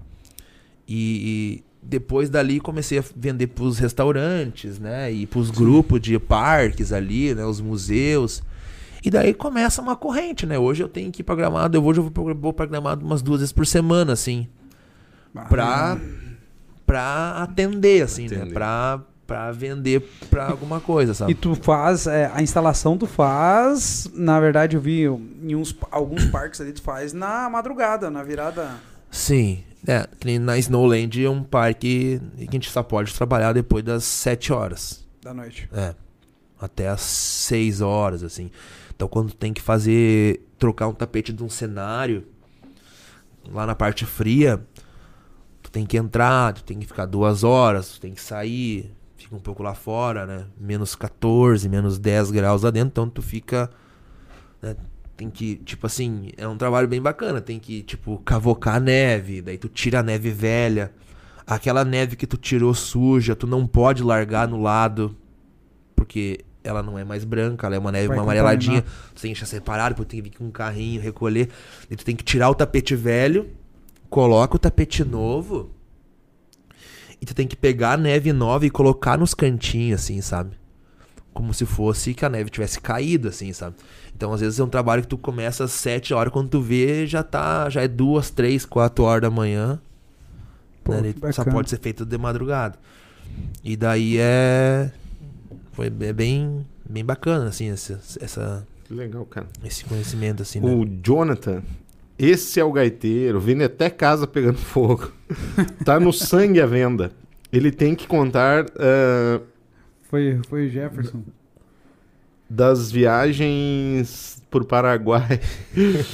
Ah, conta das muambas, viagem com o pai, visão, ah, vilsão Ah, de Wilson. D20. Tá, oito dentro, cara. Puta, daqui no Paraguai, cara. Cara, nós fazia essas viagens pro Paraguai, cara. Nós fazia viagem pro Paraguai que era assim, as D20 tinha que revezar quem se escorava no banco, assim, ó. Um stick assim, ó. Não cabia todo mundo escorado. Cara, forte. Nós íamos pro Paraguai. Tá, mas ia lá pra fazer, lógico, pra fazer, fazer negócio, trazer. Meu pai também, ele é muito vendedor, assim, né, cara? E ele começou a ir pro Paraguai, começou a trazer coisa, e daí ele. Ele juntava, assim, uma turma, assim, sabe, de. Ah, tava tomando um. Lá, Passava num boteco, via três, quatro, ó. Amanhã vamos pro Paraguai, tá? Vocês vão ser minhas mulas. Os caras Vamos, cara. terminava o copo e embarcava na D20, cara. Sabe? Então nós. Meu pai ia pro Paraguai muito assim. E nós ia. Esse, meu, esse Jonathan, ele. Ele ia comigo, nós ia junto. E. E nós ia pro Paraguai assim nas aventuras, né? Meu pai trazia, meu pai trazia coisa, meu pai pegava as pessoas pra trazer a cota pra ele, né? Sim, sim. E daí ele Era uma, mo- era uma mula. e daí era um mula, sabe? E assim nós ia, sabe, cara? Viagem assim, daí tipo. Era aquela coisa, né, cara? Meu pai parava, nós fazíamos, nós fazíamos, nós fazia. com- Meu, meu pai levava co- comida, nós fazíamos nos postos. Ele tinha essa ilusão que era mais barato. Mas não. Daí, sabe? E daí, daí daqui a pouco ele. Ele. Chegava no Paraguai, daqui a pouco sumia, comprava todas as coisas, daqui a pouco tinha que guardar tudo, tinha que cada um saber, daí ele dava meio com um curso ali, ó. Isso, é, isso aqui é isso, isso, isso, isso aqui tu vai dizer que é isso, isso, isso. E atravessava uma ponte e ia pra fila, sabe, cara? Naquela adrena, né, cara? Depois guardava Mano. tudo na D20, né, cara? E nós voltava, né, cara? A milhão. Mais assim. Era, era um bate pronto, assim, bate volta. Meu pai fazia bate volta. Meu pai viajava sozinho, meu pai dirigia sozinho até lá, comprava tudo as coisas, caminhava que nem um louco. E ele ainda voltava dirigindo. Poucas Porra, vezes, cara, eu dirigi um pouquinho assim em alguma situação assim, mas ele que dirigia ida e volta. E ainda chegava em casa, descarregava as coisas e já tinha que entregar. Ele tinha que entregar porque tinha que aproveitar o dia pra entregar e ia dormir só no outro dia mesmo. Caraca, velho. E daí meu pai fez muito isso. Daí meu pai teve umas percas pra receita, perdeu um dia umas coisas. Depois ele teve uma perca que estragou um carro. Estourou o motor da caminhonete um dia. E daí, depois dali, ele começou meio que diminuir as idas.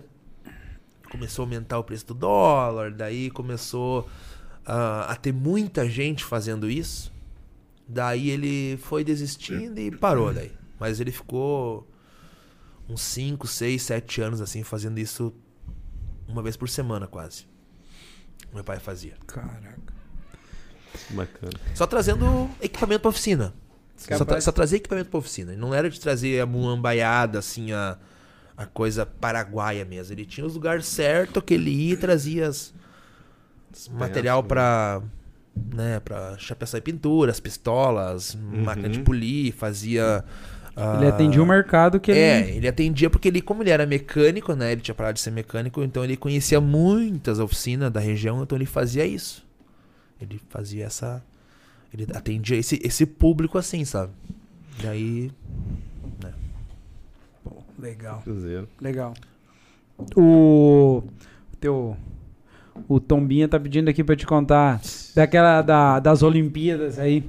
Tu me, tu me contou uma vez que vocês, que vocês rodaram quantas, quantas horas procurando um caixa eletrônico lá do Banrisul no Rio de Janeiro.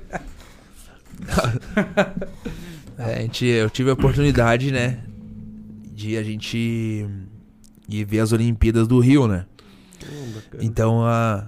E, a gente levou esse, esse ser aí, esse ser de luz, esse Douglas Klein. Ser de luz. E lembro que foi eu e o pessoal de Sapiranga ali, os, os Pilts. E foi esse, esse tom- tombadeira aí. Bah, e ele, logo na chegada, assim, ele já paulhou o dinheiro que ele tinha, assim. ele comprou tudo, ele comprava tudo, sabe, cara? Foi num camelô lá e comprou até cotonete. Não sei, ele é Pô, louco, né? Ele, tem- ele é louco. E daí ele paulhou o dinheiro, né, cara? E ele. Tô sem dinheiro, tô sem dinheiro, tô sem dinheiro. E... Ah, estão de caixa, né, cara? Ah, ele só com o cartãozão do Banrisul, né, cara? Pra lá no Rio, né, cara? Putz! Daqui a pouco eu não vou achar uma agência aí, então. Fica as merda que eu não vou achar uma agência. Ah, quando a gente viu que ele não tinha dinheiro mesmo, assim, cara. ah, A gente teve que estar de caixa, sabe, cara? Lembro que a gente caminhou numa estação no metrô lá, cara. Daqui a pouco de longe a gente viu aquele caixa. Cara, ele começou num griteiro, cara. E correu assim. Cara, e. Rio de Janeiro não é que nem Nova Hartz, sair gritando assim, né, cara? Saiu gritando, tamo rico, tamo rico, tamo rico. Ah, mas ele corria pro lado, corria pro outro, assim, né? Porra. Banrisul no Rio de Janeiro. Daí achou um caixa, ele conseguiu sacar os pila lá, né, cara?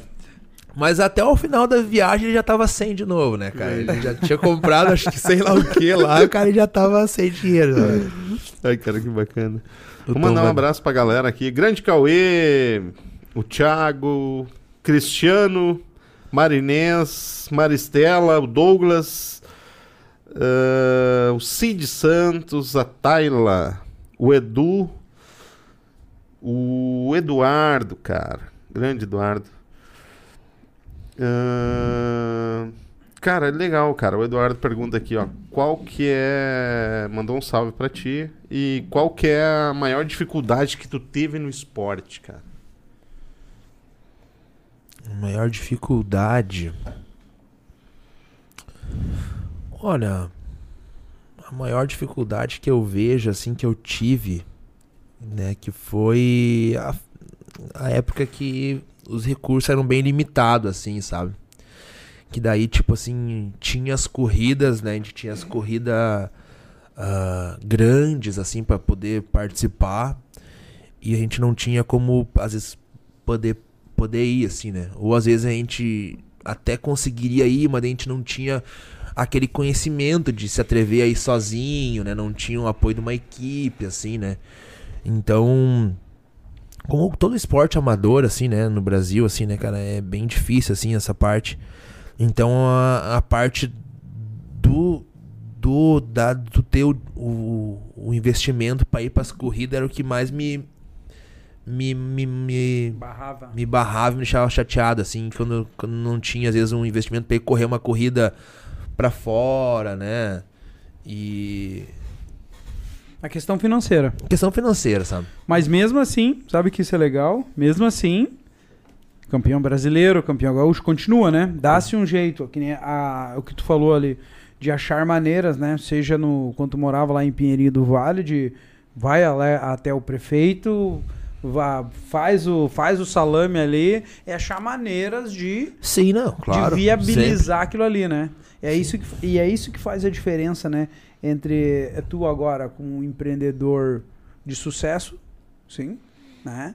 E, e entre aquelas pessoas que, pô, eu queria ter uma empresa, nossa, eu gostaria de ter uma empresa, sabe? Isso é legal trazer pessoas assim, pessoas bem do nosso lado, pessoas do nosso convívio, né, Toto, que nem a gente já falou, para saber que, cara, é possível, desde que esteja disposto a passar por isso, a passar um dia todo e não conseguir vender, desde ter vai lá, desenvolve um relacionamento com o cara, fica uma hora conversando com ele, não vendeu, mas vai vender, Sim. né? É achar saídas para isso, né?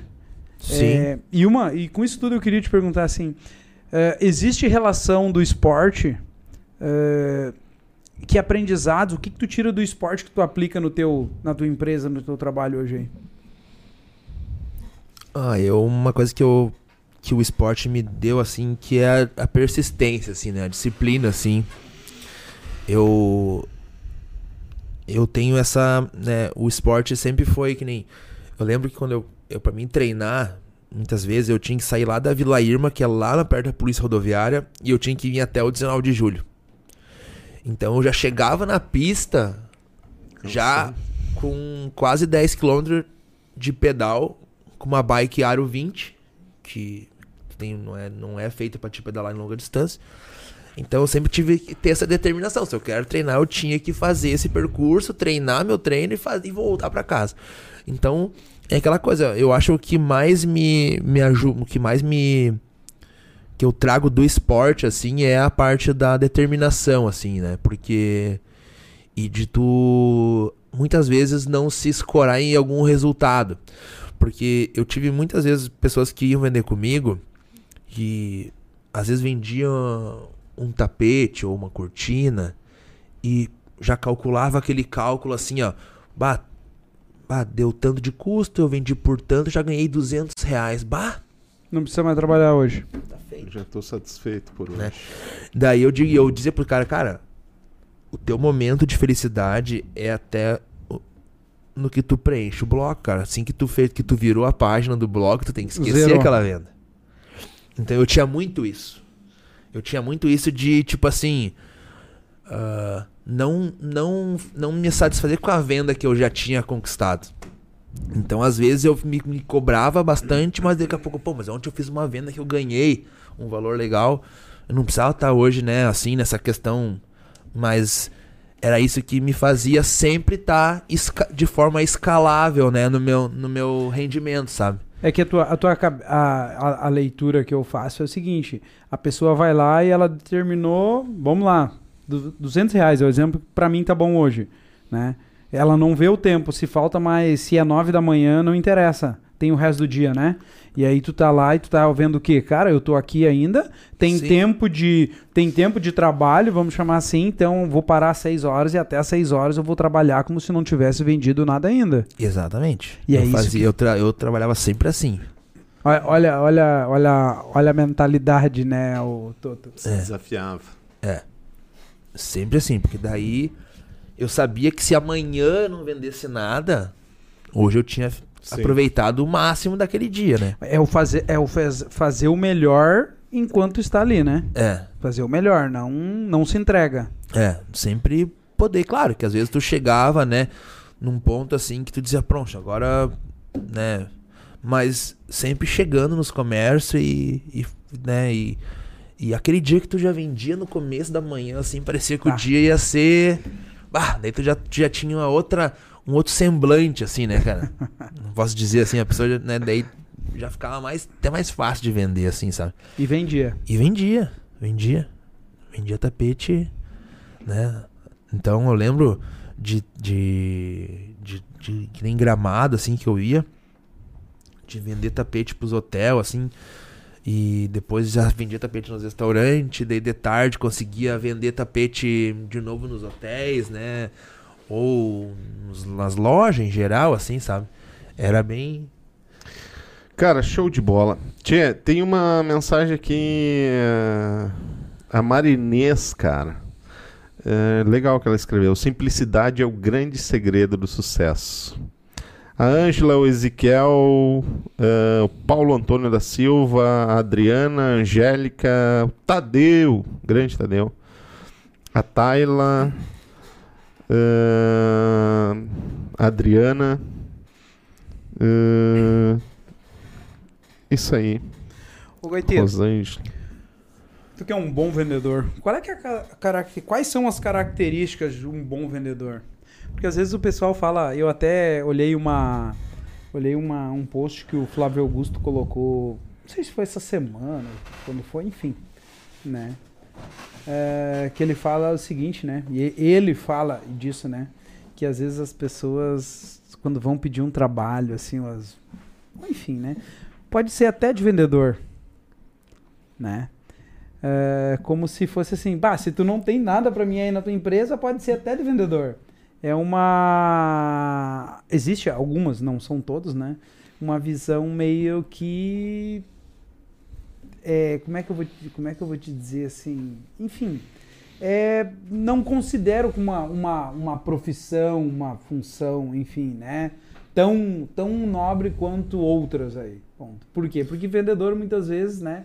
O que, que diz? Ah, não precisa de faculdade para ser vendedor. Não precisa de um canudo, exatamente, né? Como algumas pro- profissões exigem, né? Sim. Mas o que precisa se desenvolver, né? O que, que precisa, sa- o, o quanto que precisa saber, enfim, né? E com isso, eu queria que tu me dissesse qual é, na tua visão, quais são as características de um bom vendedor? O que, que ele tem que, o que, que ele tem que aprender? O que, que ele tem que desenvolver? Quais as, as habilidades? É, eu tenho uma história que eu, que eu gosto de contar, assim, que aconteceu comigo uma vez, de um cliente que é muito, que eu, um cara que eu gosto muito, que é lá de um restaurante de Gramado, o restaurante Malbec. Aconteceu uma história seguinte, aconteceu que um dia a gente, eu vendi um toldo pra ele, é, dois toldos, e esse toldo, ele tinha um, um acessório que na frente do toldo, assim, descia um outro toldinho na frente. E foi passado para a fábrica uma medida errada. Não sei se foi eu, se foi a fábrica, a representante que eu passava os pedidos. Todo veio um metro menor cada toldo. Putz. Então a gente foi montar lá na loja, na- no restaurante dele, restaurante Malbec, é um dos mais mais badalado de gramado assim. Ficou curto todo. Ele, cara, esse todo eu não quero. Não, tá certo, tá certo. Eu vou deixar esses todo aqui e nós vamos fazer novos. E uns todos caríssimos. Um todo de uma marca espanhola, a Gaviota. A gente vai fazer outros e vamos trazer pra cá. Só que quando a gente fez o todo, a gente foi fazer o todo novo dele, foi bem numa época que a- não tem mais essa cor de tecido. Caraca. Pra fazer os dois todos de 3,80. Vê, Foi, foi feito dois todos de 2,80. fal- Tinha que fazer dois todos novos de 3,80 Pra fechar os 7,60. Só que quando a gente achei que tava perdido a venda, que ia se esculhambar, né, assim, o cara da fábrica me disse assim, ó, mas a gente, mas tecido pra nós fazer um de 7,60 tem. O que eu não tenho é pra fazer dois de 3,80, porque vai mais tecido. Então, pra nós fazer um inteiro, a gente vai ah, conseguir fazer. E ele, não, pode ser. Só que daí o cara assim, "É, só que esse, esse para ser feita essa peça grande, ele só funciona motorizado. Não mais manual. né? Só que o motor nós vamos te bonificar. Nós vamos te bonificar nesse motor. Tá? Só que quando o cara falou bonificar, ele falou bonificar pra agarrar, pra fazer essa. O, o diretor dessa, da minha marca, né? Pra fazer a venda. Só que quando foi feito o meu orçamento pra mim poder comprar esse todo, eu, pra mim vender pra esse cliente, eu, tive, eu, no caso, eu tive que pagar esse motor. Só que quando eu. Só que esse todo grande não daria mais pra botar aquele, aquele acessório na frente que o todo desce assim, tinha mais uma abinha na frente. Como ele era muito grande, não tinha como colocar aquele acessório. Aquele acessório era, era até peças de 5 metros, como foi de 7, não tinha como pôr aquilo. E eu liguei pro cliente e aquela peça não vai mais poder, não tem mais como colocar. Ok, beleza. Chegou o todo novo, fomos lá, montamos o todo. E ele gostou do todo, adorou o todo. E me disse assim: quanto é que deu, gaiteiro? E eu mantive o preço que nós tinha tratado desde o começo. Deu esse preço. E daí ele passou um tempo, daqui a pouco ele. Quanto é que deu o todo, gaiteiro? Eu digo, ó, Josano, o todo é o mesmo preço. Daí ele bem assim, escuta, se naquela vez que tu me vendeu os dois todo, tu me cobrou aquela peça da frente. E agora tu tirou essa peça da frente. E daí eu, eu te dei duas chances para te me dizer quanto custava o todo. Tu tinha que ter descontado essa parte da frente. Daí eu falei assim, não, mas é que a gente pegou, eu, a gente colocou o motor. Não, mas o motor o cara falou que me ia bonificar. Daí ele bem assim pra mim. Uh, eu vou te pagar o todo. Eu sei, eu sei que tu teve prejuízo, tu, tu te atrapalhou, deu errado, não sei o que aconteceu. Só que é o seguinte, ó. Não engana ninguém. Malandro não tem vez. Tu pode me enganar hoje, tu não ia me enganar amanhã. Cara, aquilo ali foi para mim assim que nem um. Me, me mergulhar assim numa água assim, né? Que eu não tava tentando fazer aquele propósito ali de de fazer errado, sabe? E ele me, me, me, me deu essa, essa flecha, né? Não, tá certo, tu tá me cobrando o valor certo, eu sei que tá. Mas eu te pedi, tu tinha que ter me dito assim, ó. Vou ter que. Não vou te cobrar essa peça, porque eu vou tive esse prejuízo e tal. Mas eu te pedi duas vezes para ver se tu ia ter Sim. descontado essa, essa frente. Sim. E daí eu, pá, né, pedi desculpa, conversei com ele ali. E ele, não, tranquilo, me pagou. Cara, e eu pensei assim pra mim, pá, esse cara, né, ele pode ter um bom argumento para nunca mais me comprar ou pra, pra me indicar. E graças a Deus, cara, é um dos caras que mais me indica em gramado. Que mais me ajuda. Já me comprou muitas outras coisas depois. Me indica, assim, para vários outros clientes, assim. Então, uh, clientes, assim, que até o Glaucio teve a oportunidade de ir junto um dia comigo a gente foi fazer uma visita lá. Tudo que, que são clientes, são pessoas que se, se tem orientação daquele cara, eles não. Não, não questionam. Não questionam, sabe? Então, eu acho que um dos principais características de um vendedor hoje é, é a honestidade. Honestidade, assim, de tu vender um produto e entregar aquele produto né? Então, e, e ser uma pessoa, ser um vendedor correto, assim, né? Eu acho que a honestidade é o principal característica, assim. Porque hoje a, a gente está muito, muito fácil de tu sair com uma pasta e vender um produto e entregar outro e o todo não conhecer a grama sintética Sim. que eu vendo, né? Não conhecer, né? Mas uma coisa assim. É, é, é, eu acho que hoje, cara, na minha janela, né? É, eu acho que a galera tem mais informação do produto. Eu acho que isso, tipo, é muito difícil conseguir enganar alguém hoje, né? Por exemplo, eu vou comprar uma bicicleta. Antes de eu te comprar a bicicleta, eu vou vasculhar, ah, entender, né? Uma bicicleta sim, mas se eu te trazer um piso de impacto da, da Albicon e um piso do Leonardo Gaiteiro, o meu, da Albi, o meu Leonardo Gaiteiro custa 90 reais. O da Albicon custa 300 reais. Se tu pegar os dois aqui e olhar assim, tu não vai ver diferença. diferença. Só na hora do uso e. Só na hora do uso. Daí tu vai começar a perceber. E tem isso, cara. E existe, acontece. Principalmente na grama sintética. A grama Entendi. sintética as pessoas não conhecem, vê só por foto, vê só por internet, né?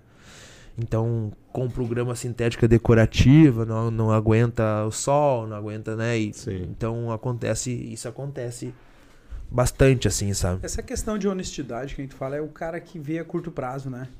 É o cara que só quer saber do, de, do dinheiro, de receber aqui, eu quero receber, eu quero tirar o maior proveito possível agora e não É. pensa no dia de amanhã. Porque esse, esse cara aí, esse cara que vende um produto que, na verdade, o valor de mercado dele é 10 e ele vende por 30, ele vai vender para 1, 2, 3, 4, 5, 10, 20 pessoas. Só o que acontece, daqui a pouco ele é descoberto e esse é o cara que não cria raiz, né? O ano que vem ele vai vender outra coisa, vai para outro mercado, vai vender outro tipo de coisa, até que depois de um certo ponto o que, que ele tem que fazer? Mudar de região, né? É. Muda de região, daí ele vai lá, faz o mesmo trabalho, é o mesmo modus operandi que ele tem. Não adianta, esse tipo de coisa não é que as pessoas não têm visão de, Não. de longo prazo, né? Enfim, Que é é uma, é uma roda gigante, né? É. é isso aí. É isso aí. Eu, eu aprendi isso com o Vitória, cara, grande Vitória. Eu, é, ela vai girando. Tu- quando- daí tu deixa uma sujeirinha no banco e a roda continua. Daqui um pouco tá todos os bancos sujos. Tu vai sentar onde? É, É, isso aí. é a lei da exatamente. semeadura isso aí, cara. Mas eu acho que a, a parte da, da honestidade, cara, esse eu acho que é da índole do cara. Não, É. não, É, eu poderia citar outras, né? Características, né? Um vendedor ser, ser simpático, ser isso, ser aquilo, né, cara? Mas isso. Tem Mas- ótimos vendedores É, que não sim, são sim. simpáticos, né? Sim. Mas, cara, tá te certo. ouvindo, eu acho que o fundamental é, é exatamente o que tu tem, cara. Persistência, né? Ah, simplicidade, né? É isso aí, determinação, coragem, É. simpatia. Simpatia também? Tô- Ô, o que, que tu acha? Rapaz Pô, o simpático? cara é demais, velho. Pô, meu cara vendeu um mop, É, velho. o, cara, o cara achou um, um caixa do Borrisul no Mas, a Rio de Janeiro, mas também cara. tem, ó, mas tem a história dos facão também, cara. Cara, um escreveu Cara, que é- aqui, eu achei que ele tava zoando, cara. Conta aí, meu. Deixa eu ver quem escreveu aqui. O. Marvin. O Marvin. o Marvin de Sapiranga. Conta a história dos Cara, a facão. história dos facão também é uma história bem legal, porque a galera acha assim que. Ah, ah, não vou vender facão, porque facão é coisa de picareta, coisa de isso, coisa de vida, né? e eu tinha, né? Eu comprava muita. Eu gosto muito de, de passear assim nas lojas de ferramenta em Porto Alegre, lá assim. Ai, é assim. bom. Daí um dia eu entrei na Ferramenta Gerais Bom demais. pra comprar umas coisinhas. Gostava de pegar um carrinho assim e caminhar. Às vezes eu caminhava a loja inteira e não comprava nada. Às vezes eu comprava umas coisinhas. Gostava de ver as coisas, né? Um dia eu fui lá na parte dos, dos descontos lá. Vi umas caixas de facão, cara. Olhei assim, nove reais os facão. Meu Deus, cara. Eu tinha. Uns duas semanas atrás eu tinha ido fazer um serviço em, Ben- em Garibaldi. Na frente da loja Outlet da Tramontina. Uhum. E eu tinha comprado um facão da Tramontina, aqueles de cortar cana. Uhum. Por quê? Porque eu gostava de ter o facão pra cortar as carnes dos churrascos, Uhum. aquele facão grande, raspava assim e servia pras pessoas. Comprei aquele facão. Aí tô caminhando. Aí um dia eu lembro que eu até fui na, na, na fábrica do Clóvis ali. E o, o sogro dele tinha gostado do facão. o, o, o, o, o Jones tinha gostado, queria aquele facão. E eu, vendedor, né? Minha profissão é vendedor, não é. Não é, né? Padre, nada, né? eu cheguei lá na, na, na Ferramenta Gerais, eu olhei que esse facão R$ 9,18. Clóvis veio voando na Eu mente. disse, eu disse assim, cara, o que... eu disse assim, o que que- mas eu perguntei pros caras, por que, que esse facão tá esse preço? Cara, isso aí um, alguém digitou errado lá, em vez de comprar mil, compraram 10 mil facão. Porra. Daí a gente tá fazendo uma promoção. E eu comprei o facão, peguei o facão, tirei uma foto e mandei pro, acho que pro Paulo Scherer, pro coisa, ó. Tem, achei cheio o o facão, cara. facão. Eu paguei 45 na Tramontina, eu tô vendendo e achei agora aqui por 30. bah, eu quero, eu quero, eu quero. Eu já vi ali uma opção de uma coisa boa de mercado, né? Já comprei uns 5. Pá, cheguei, pá, pá, pá, vendi os 5. Passou uns dias eu fui de novo. Daí, quando eu fui de novo, eu já comprei 15. Facão. Comprava 9, vendia 25, 30. Eu comprei 15, depois eu comprei mais 20. Depois eu digo assim, ó, quanto é quantos tem numa caixa? Ah, numa caixa vem 50. Tá, então eu quero duas caixas. Já comprei 100. Daí Eu botava duas caixas na caminhoneta, cara. E eu, onde é que eu ia, eu oferecia facão. Facão.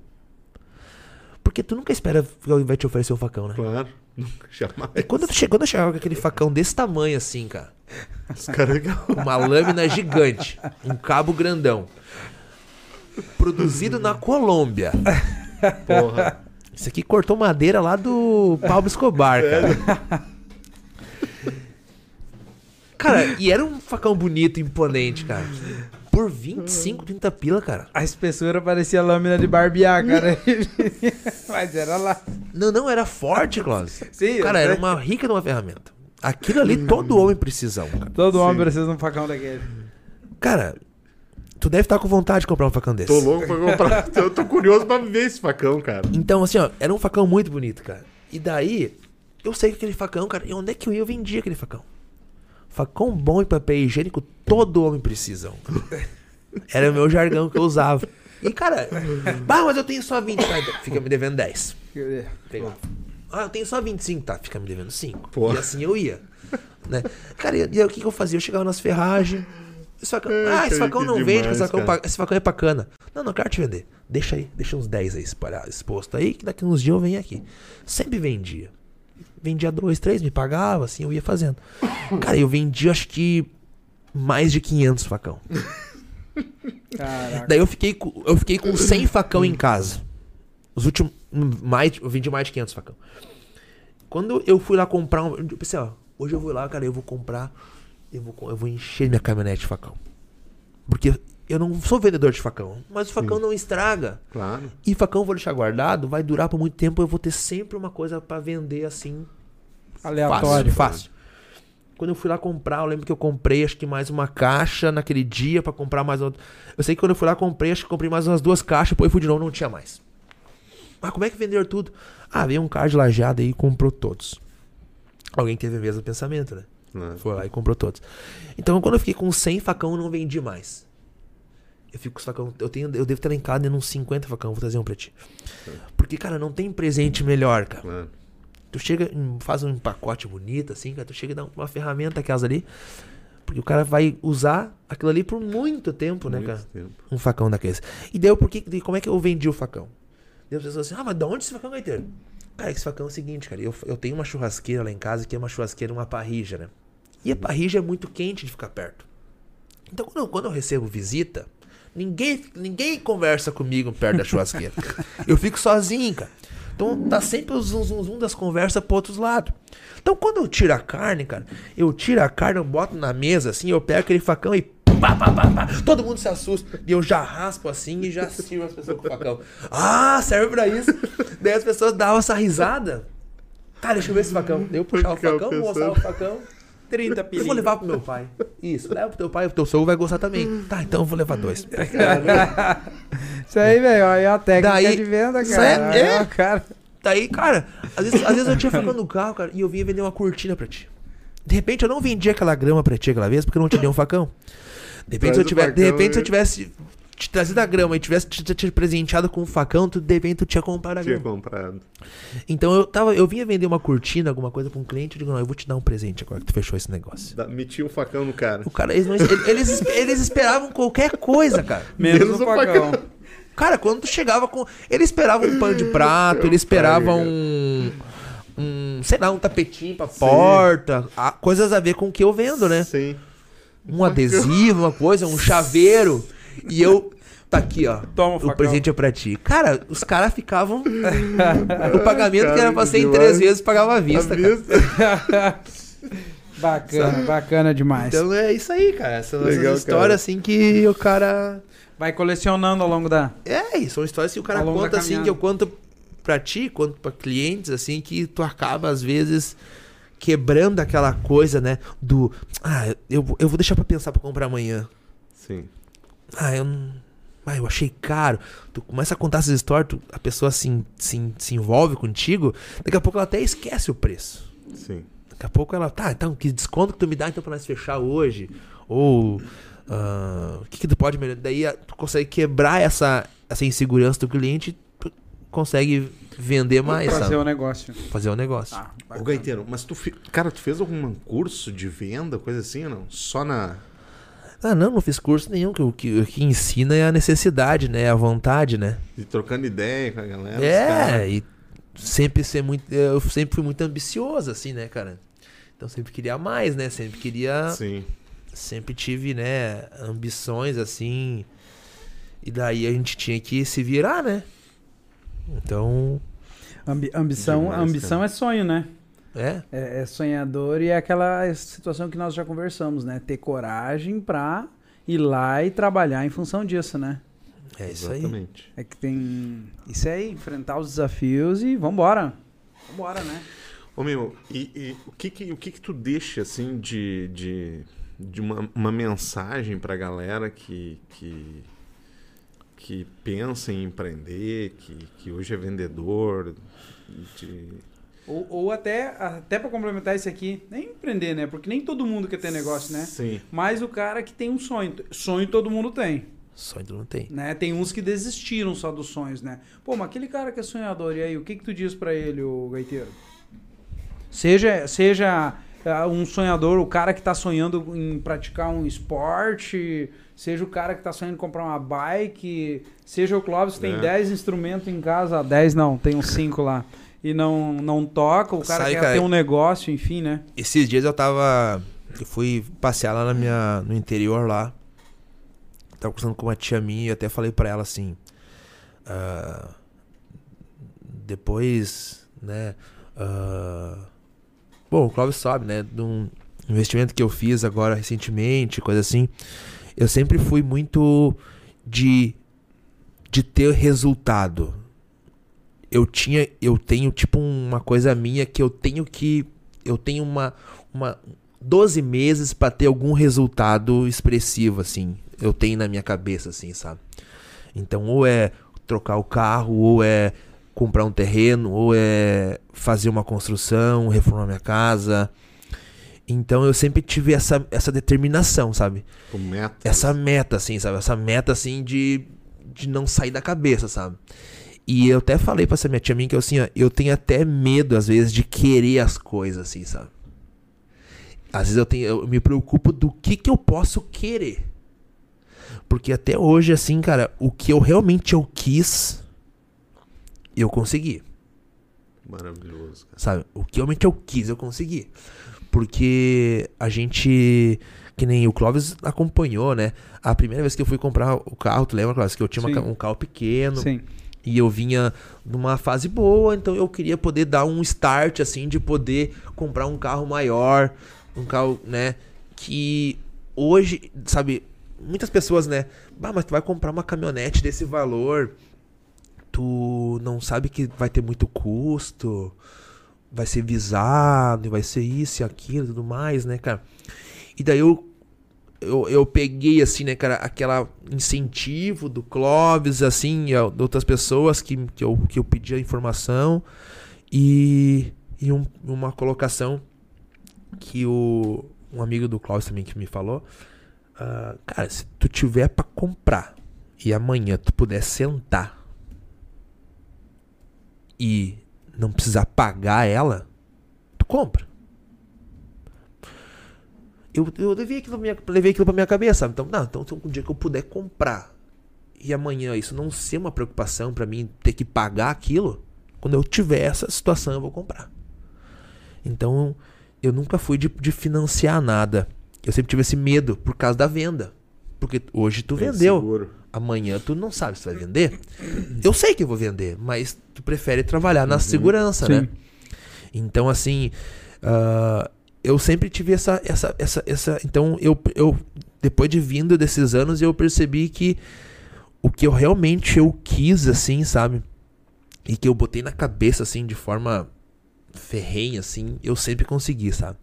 Então, ah, eu tinha. A gente tem muito. Eu, tenho, eu gosto muito de ir pra Gramado, eu gosto muito daquela, daquele, daquele clima, daquela região, e eu acho que hoje aquela cidade é uma das mais prósperas do Brasil, assim, né? E, e, e muita gente aqui do, do nosso vale, daqui da nossa cidade, não conhece isso aí, essa grandiosidade que é aquela cidade Verdade. não conhece, não tem noção do que, que é aquilo. Sabe? Hoje, hoje para te ter uma ideia, Gramado foi levado um, um, um estudo e uma viabilidade do município para Orlando pra poder ter a possibilidade de ter uma Disney em Gramado sabe? Em Gramado ou Canela. Então, isso, aí, isso, é uma coisa que. Novidade aí, ó. Isso é uma coisa que, tipo assim, a gente não. não, não Muitas pessoas não, não, não, nem, ah, nem é. sabe disso. Né? Então. Uh, uh, eu gosto muito daquilo lá. E eu até falei pro Clóvis que eu tinha muita vontade de, de ter um negócio lá. E, tipo assim, eu botei tanto isso na minha cabeça ano passado. Eu, eu pensei tanto nisso, tanto, tanto, tanto, tanto, tanto, tanto, tanto. tanto só que tudo é muito, muito inviável, muito difícil. E, as- e, e- e nesse faz um tempo, um tempo agora atrás, uma oportunidade veio cair assim na minha, no meu colo, assim, sabe? Um grande cliente meu, construtor, que constrói prédio lá e apartamento, né? Me facilitou, né? Eu sou Luiz Anauer, me facilitou, né? Eu poder adquirir um imóvel naquela, naquela cidade, sabe? Bacana, cara. Pra pagar direto pra ele, né? Um valor assim acordado. Então a gente, né? É um passo que eu tô dando assim, né, cara? De forma monstra, assim, né, cara? Pra poder, tipo, não é uma coisa pra agora. Sim, o prédio tem sim, dois anos e meio pra ficar pronto, Sim. né? E até lá tem que ir pagando. E mas, cara, é um investimento que, Porra. né? Daqui tanto tempo, né? Vai estar, né? Bem Ali, valorizado. Materializado. E então, ah, cara, um, um, um, um, conselho que eu dou pra quem gosta de venda e pra quem, quem tem sonhos assim, cara, é tipo assim. É não, não fraquejar assim nas, nas adversidades, sabe? Porque eu, eu tinha na minha cabeça assim que se é pra ser, vai ser, sabe? E, e graças a Deus sempre deu. Ah, que legal. Legal. Né? Claro que a gente não tem os sonhos mirabolantes que a gente possa ter frustrações também. A gente tem uma coisa que a gente vai de acordo com o que a gente pode. Mas graças a Deus, cara, assim, eu tenho ainda muitos sonhos. Eu até vejo o Cláudio falando de, de sempre ter esse, esse, esse, ímpeto de, de. essa vontade de sonhar, assim. E, cara, e é uma coisa ou outra. Às vezes tu, é uma coisa que tu conquista, mas sempre vai ter aquele outro que vai estar sempre. É uma sempre- escada sem fim. né? é uma escada sem fim. né? Então, É, mas Clóvis de Baus Filho fala: felicidade é se alegrar com o que tem e e a escada. desejar né? o que não tem. É. Isso, isso é importante ficar, né? É, porque as conquistas que a gente tem tem que ser comemorada, tem que ficar feliz, tem que ter gratidão. Porque senão se torna um looping e aí vira o vazio, né? A Sim. felicidade tá sempre no que eu não tenho, tá sempre lá. E É. quando eu chego ali, a felicidade já não tá mais ali, já tá lá na frente. Aí vira o. Enfim, aí vira o tiro no pé, né? Então. Sim, é que nem eu, eu sabe, eu tenho aquele, aquela, aquele meu sítio pra baixo ali, né? Sim. Que tem passou arroio e tem tudo aquele meu sogro, e meu sogro, né, o Valdemir mantém limpo assim, né, sempre impecável, né? E tu sabe que às vezes as pessoas que vão lá em casa me visitar, né, ficam maravilhados assim, né, cara, com aquilo ali, sabe? E às vezes eu me pergunto, poxa, mas cara, isso aqui é eu, eu moro aqui, cara, eu- às vezes o cara nem eu não eu passo um mês Hum. sem descer lá embaixo, Sim, sabe? E às vezes eu, pá, isso aqui é meu e eu, tipo, eu nem, nem aproveito, né, da forma que, que deveria ser, às vezes, sabe? E é realmente, que o Glaucio falou, dá sempre valor o que tu tá conquistando, né? É necessário, isso é preciso. É que nem eu falei, eu fiz um. Eu escrevi ontem, eu acho que foi. Né? Sobre o, que ele, o, que, o que ele fala, né? É ter claro, um objetivo claro. Né? Porque muitas vezes as pessoas assim, pô, tô insatisfeito com a minha vida, tá, mas o que tu quer? Não, não sei. Então a gente não precisa muito, né? O que, que a gente precisa é só saber o que quer. Só saber o que que é. Saber o que, que é, que nem ele falou, pô, bota na cabeça de maneira ferrenha e é isso que eu vou fazer, eu vou trabalhar em função disso e, e eu respiro isso, eu como isso, eu bebo isso e vamos lá. Né? Então, a gente não precisa saber muito, a gente só precisa saber o que, que é, né? É. Que já, já é mais de 50% do caminho andado, Tots. Cara, e, e é impressionante, meu. Eu também. É, é o que tu falou, uma coisa que eu não, não tinha um, é, escutado de outra pessoa, cara, até hoje, que é tipo. ah, a preocupação do que eu penso. É. Eu, eu tenho isso, cara. Porque. E aí dá. É, Aí vem aquela sensação que nem tu falou, falou várias vezes, pá, eu tive sorte lá, tive sorte lá, e na verdade não, cara. É. uma construção que É vem uma ao construção- natural É. e, e de tanto foco, eu acho que a gente bota, cara, que isso parece. é, a gente passa, chega tipo um, um furacão, assim, pelos BO, né, que tem no meio do caminho. E depois o cara acha, porra, cara, tão rápido, coisa e tal. Tia, imagina, em 10, 12 anos de, de, de salame, vendedor de salame lá de Pinheirinhos, né? Pinheirinho do Vale. Pô, casa em gramado, a velho. referência, a referência no estado e daqui de, a pouco de no, grama e coisa. É. no país. Mas Ô, meu, parabéns. mas é muito louco. parabéns. Cara, só, só pelo esquema, ah, que nem tu falou de gramado, realmente, cara, gramado é. Por isso não é à toa que é considerada a Europa brasileira, né? Sim. É. Cara, é, a NBA vai se instalar ali, vai ter uma puta Sim, uma tá loja. quase pronto o prédio deles ali, né? Da, É. da, esqui, da, da esquina ali, né? Da, Depois da, dos supercarros. Sim, na, na- nas hortênsias ali, né? Isso. Eu até tô executando essa obra. Daí mais uma pro meu currículo. Não, mas é maravilhoso, cara. Tu Sim, tá lá, foi te ótimo. dá uma. uma ah, é, é É, um ambiente diz, outro, né? cara. O ambiente é outro. É, Não, não. segurança. Sim. Porra, cara, tudo, tudo. E é super barato, né? Se tu for ver. Sabe? É, é, não, eu. Eu sou suspeito de dizer, porque às vezes, e muitas vezes, cara, eu às vezes eu tava vendendo assim, daqui a pouco eu. Não, mas eu, eu, eu vou pra gramado, às vezes eu ia só pra almoçar em gramado. Só pra me poder ficar lá, assim, às vezes eu sentava no restaurante, ficava fazendo as minhas agendas, assim, ligando pra clientes, pra- mas pra poder estar naquele, naquele Ambiente. lugar, sabe? Maravilhoso, cara. Sabe, naquele, naquele, pra estar ali, sabe? Daí isso é, já é uma, uma motivação extra, né? Show de bola. E aí, meu? Tudo É na paz? Tudo certo? Curtiu? Curti, muito bom. Voltaremos adiante, então. O que que tu pretende vender futuramente pra nós contar uma história de facão? Não fala isso, que o Tênis que tu, velho, o cara, que tu tu não- precisar, ele vende, cara. Não fala. Uns tênis velho, tu não te interessa e... Ô, meu, show de bola. Cara, obrigado. Eu que Tá, agradeço, eu, legal eu o agradeço muito. Eu vou Agradecer, esperar o facão, cara. agradecer pela presença aí. Vamos marcar um outro dia aí o... pra trazer o facão aí pra nós aí. Vamos, é, e já traz a carne junto, né? É, carne. Ó, Porra, É, traz a carne. Fizemos, fizemos um churrasco aí especial. Show de bola. Então, é isso aí, né? Quinta-feira, quem? Jairo Bones, grande cara. Seu empresário, mas vai ser um- é legal. uma conversa top. Vai ser legal. Tchê, obrigado por nos acompanhar, né, Clóvis? É isso aí. Cara, vamos ver os, os dedinhos ali, como é que foi. Pô, só cinco, meu. Tem 24 aí, vamos dar o dedinho. Ah, não sei. Mais, tem mais. Atualiza aí. O meu tá desatualizado. 29. Ô, 29. galera. Pô, cometi uma falha aqui. Não, Perdão. Vamos se inscrever no canal, acompanha aí. Cara, quem se inscrever vai mandar um facão, né, Gaiteiro?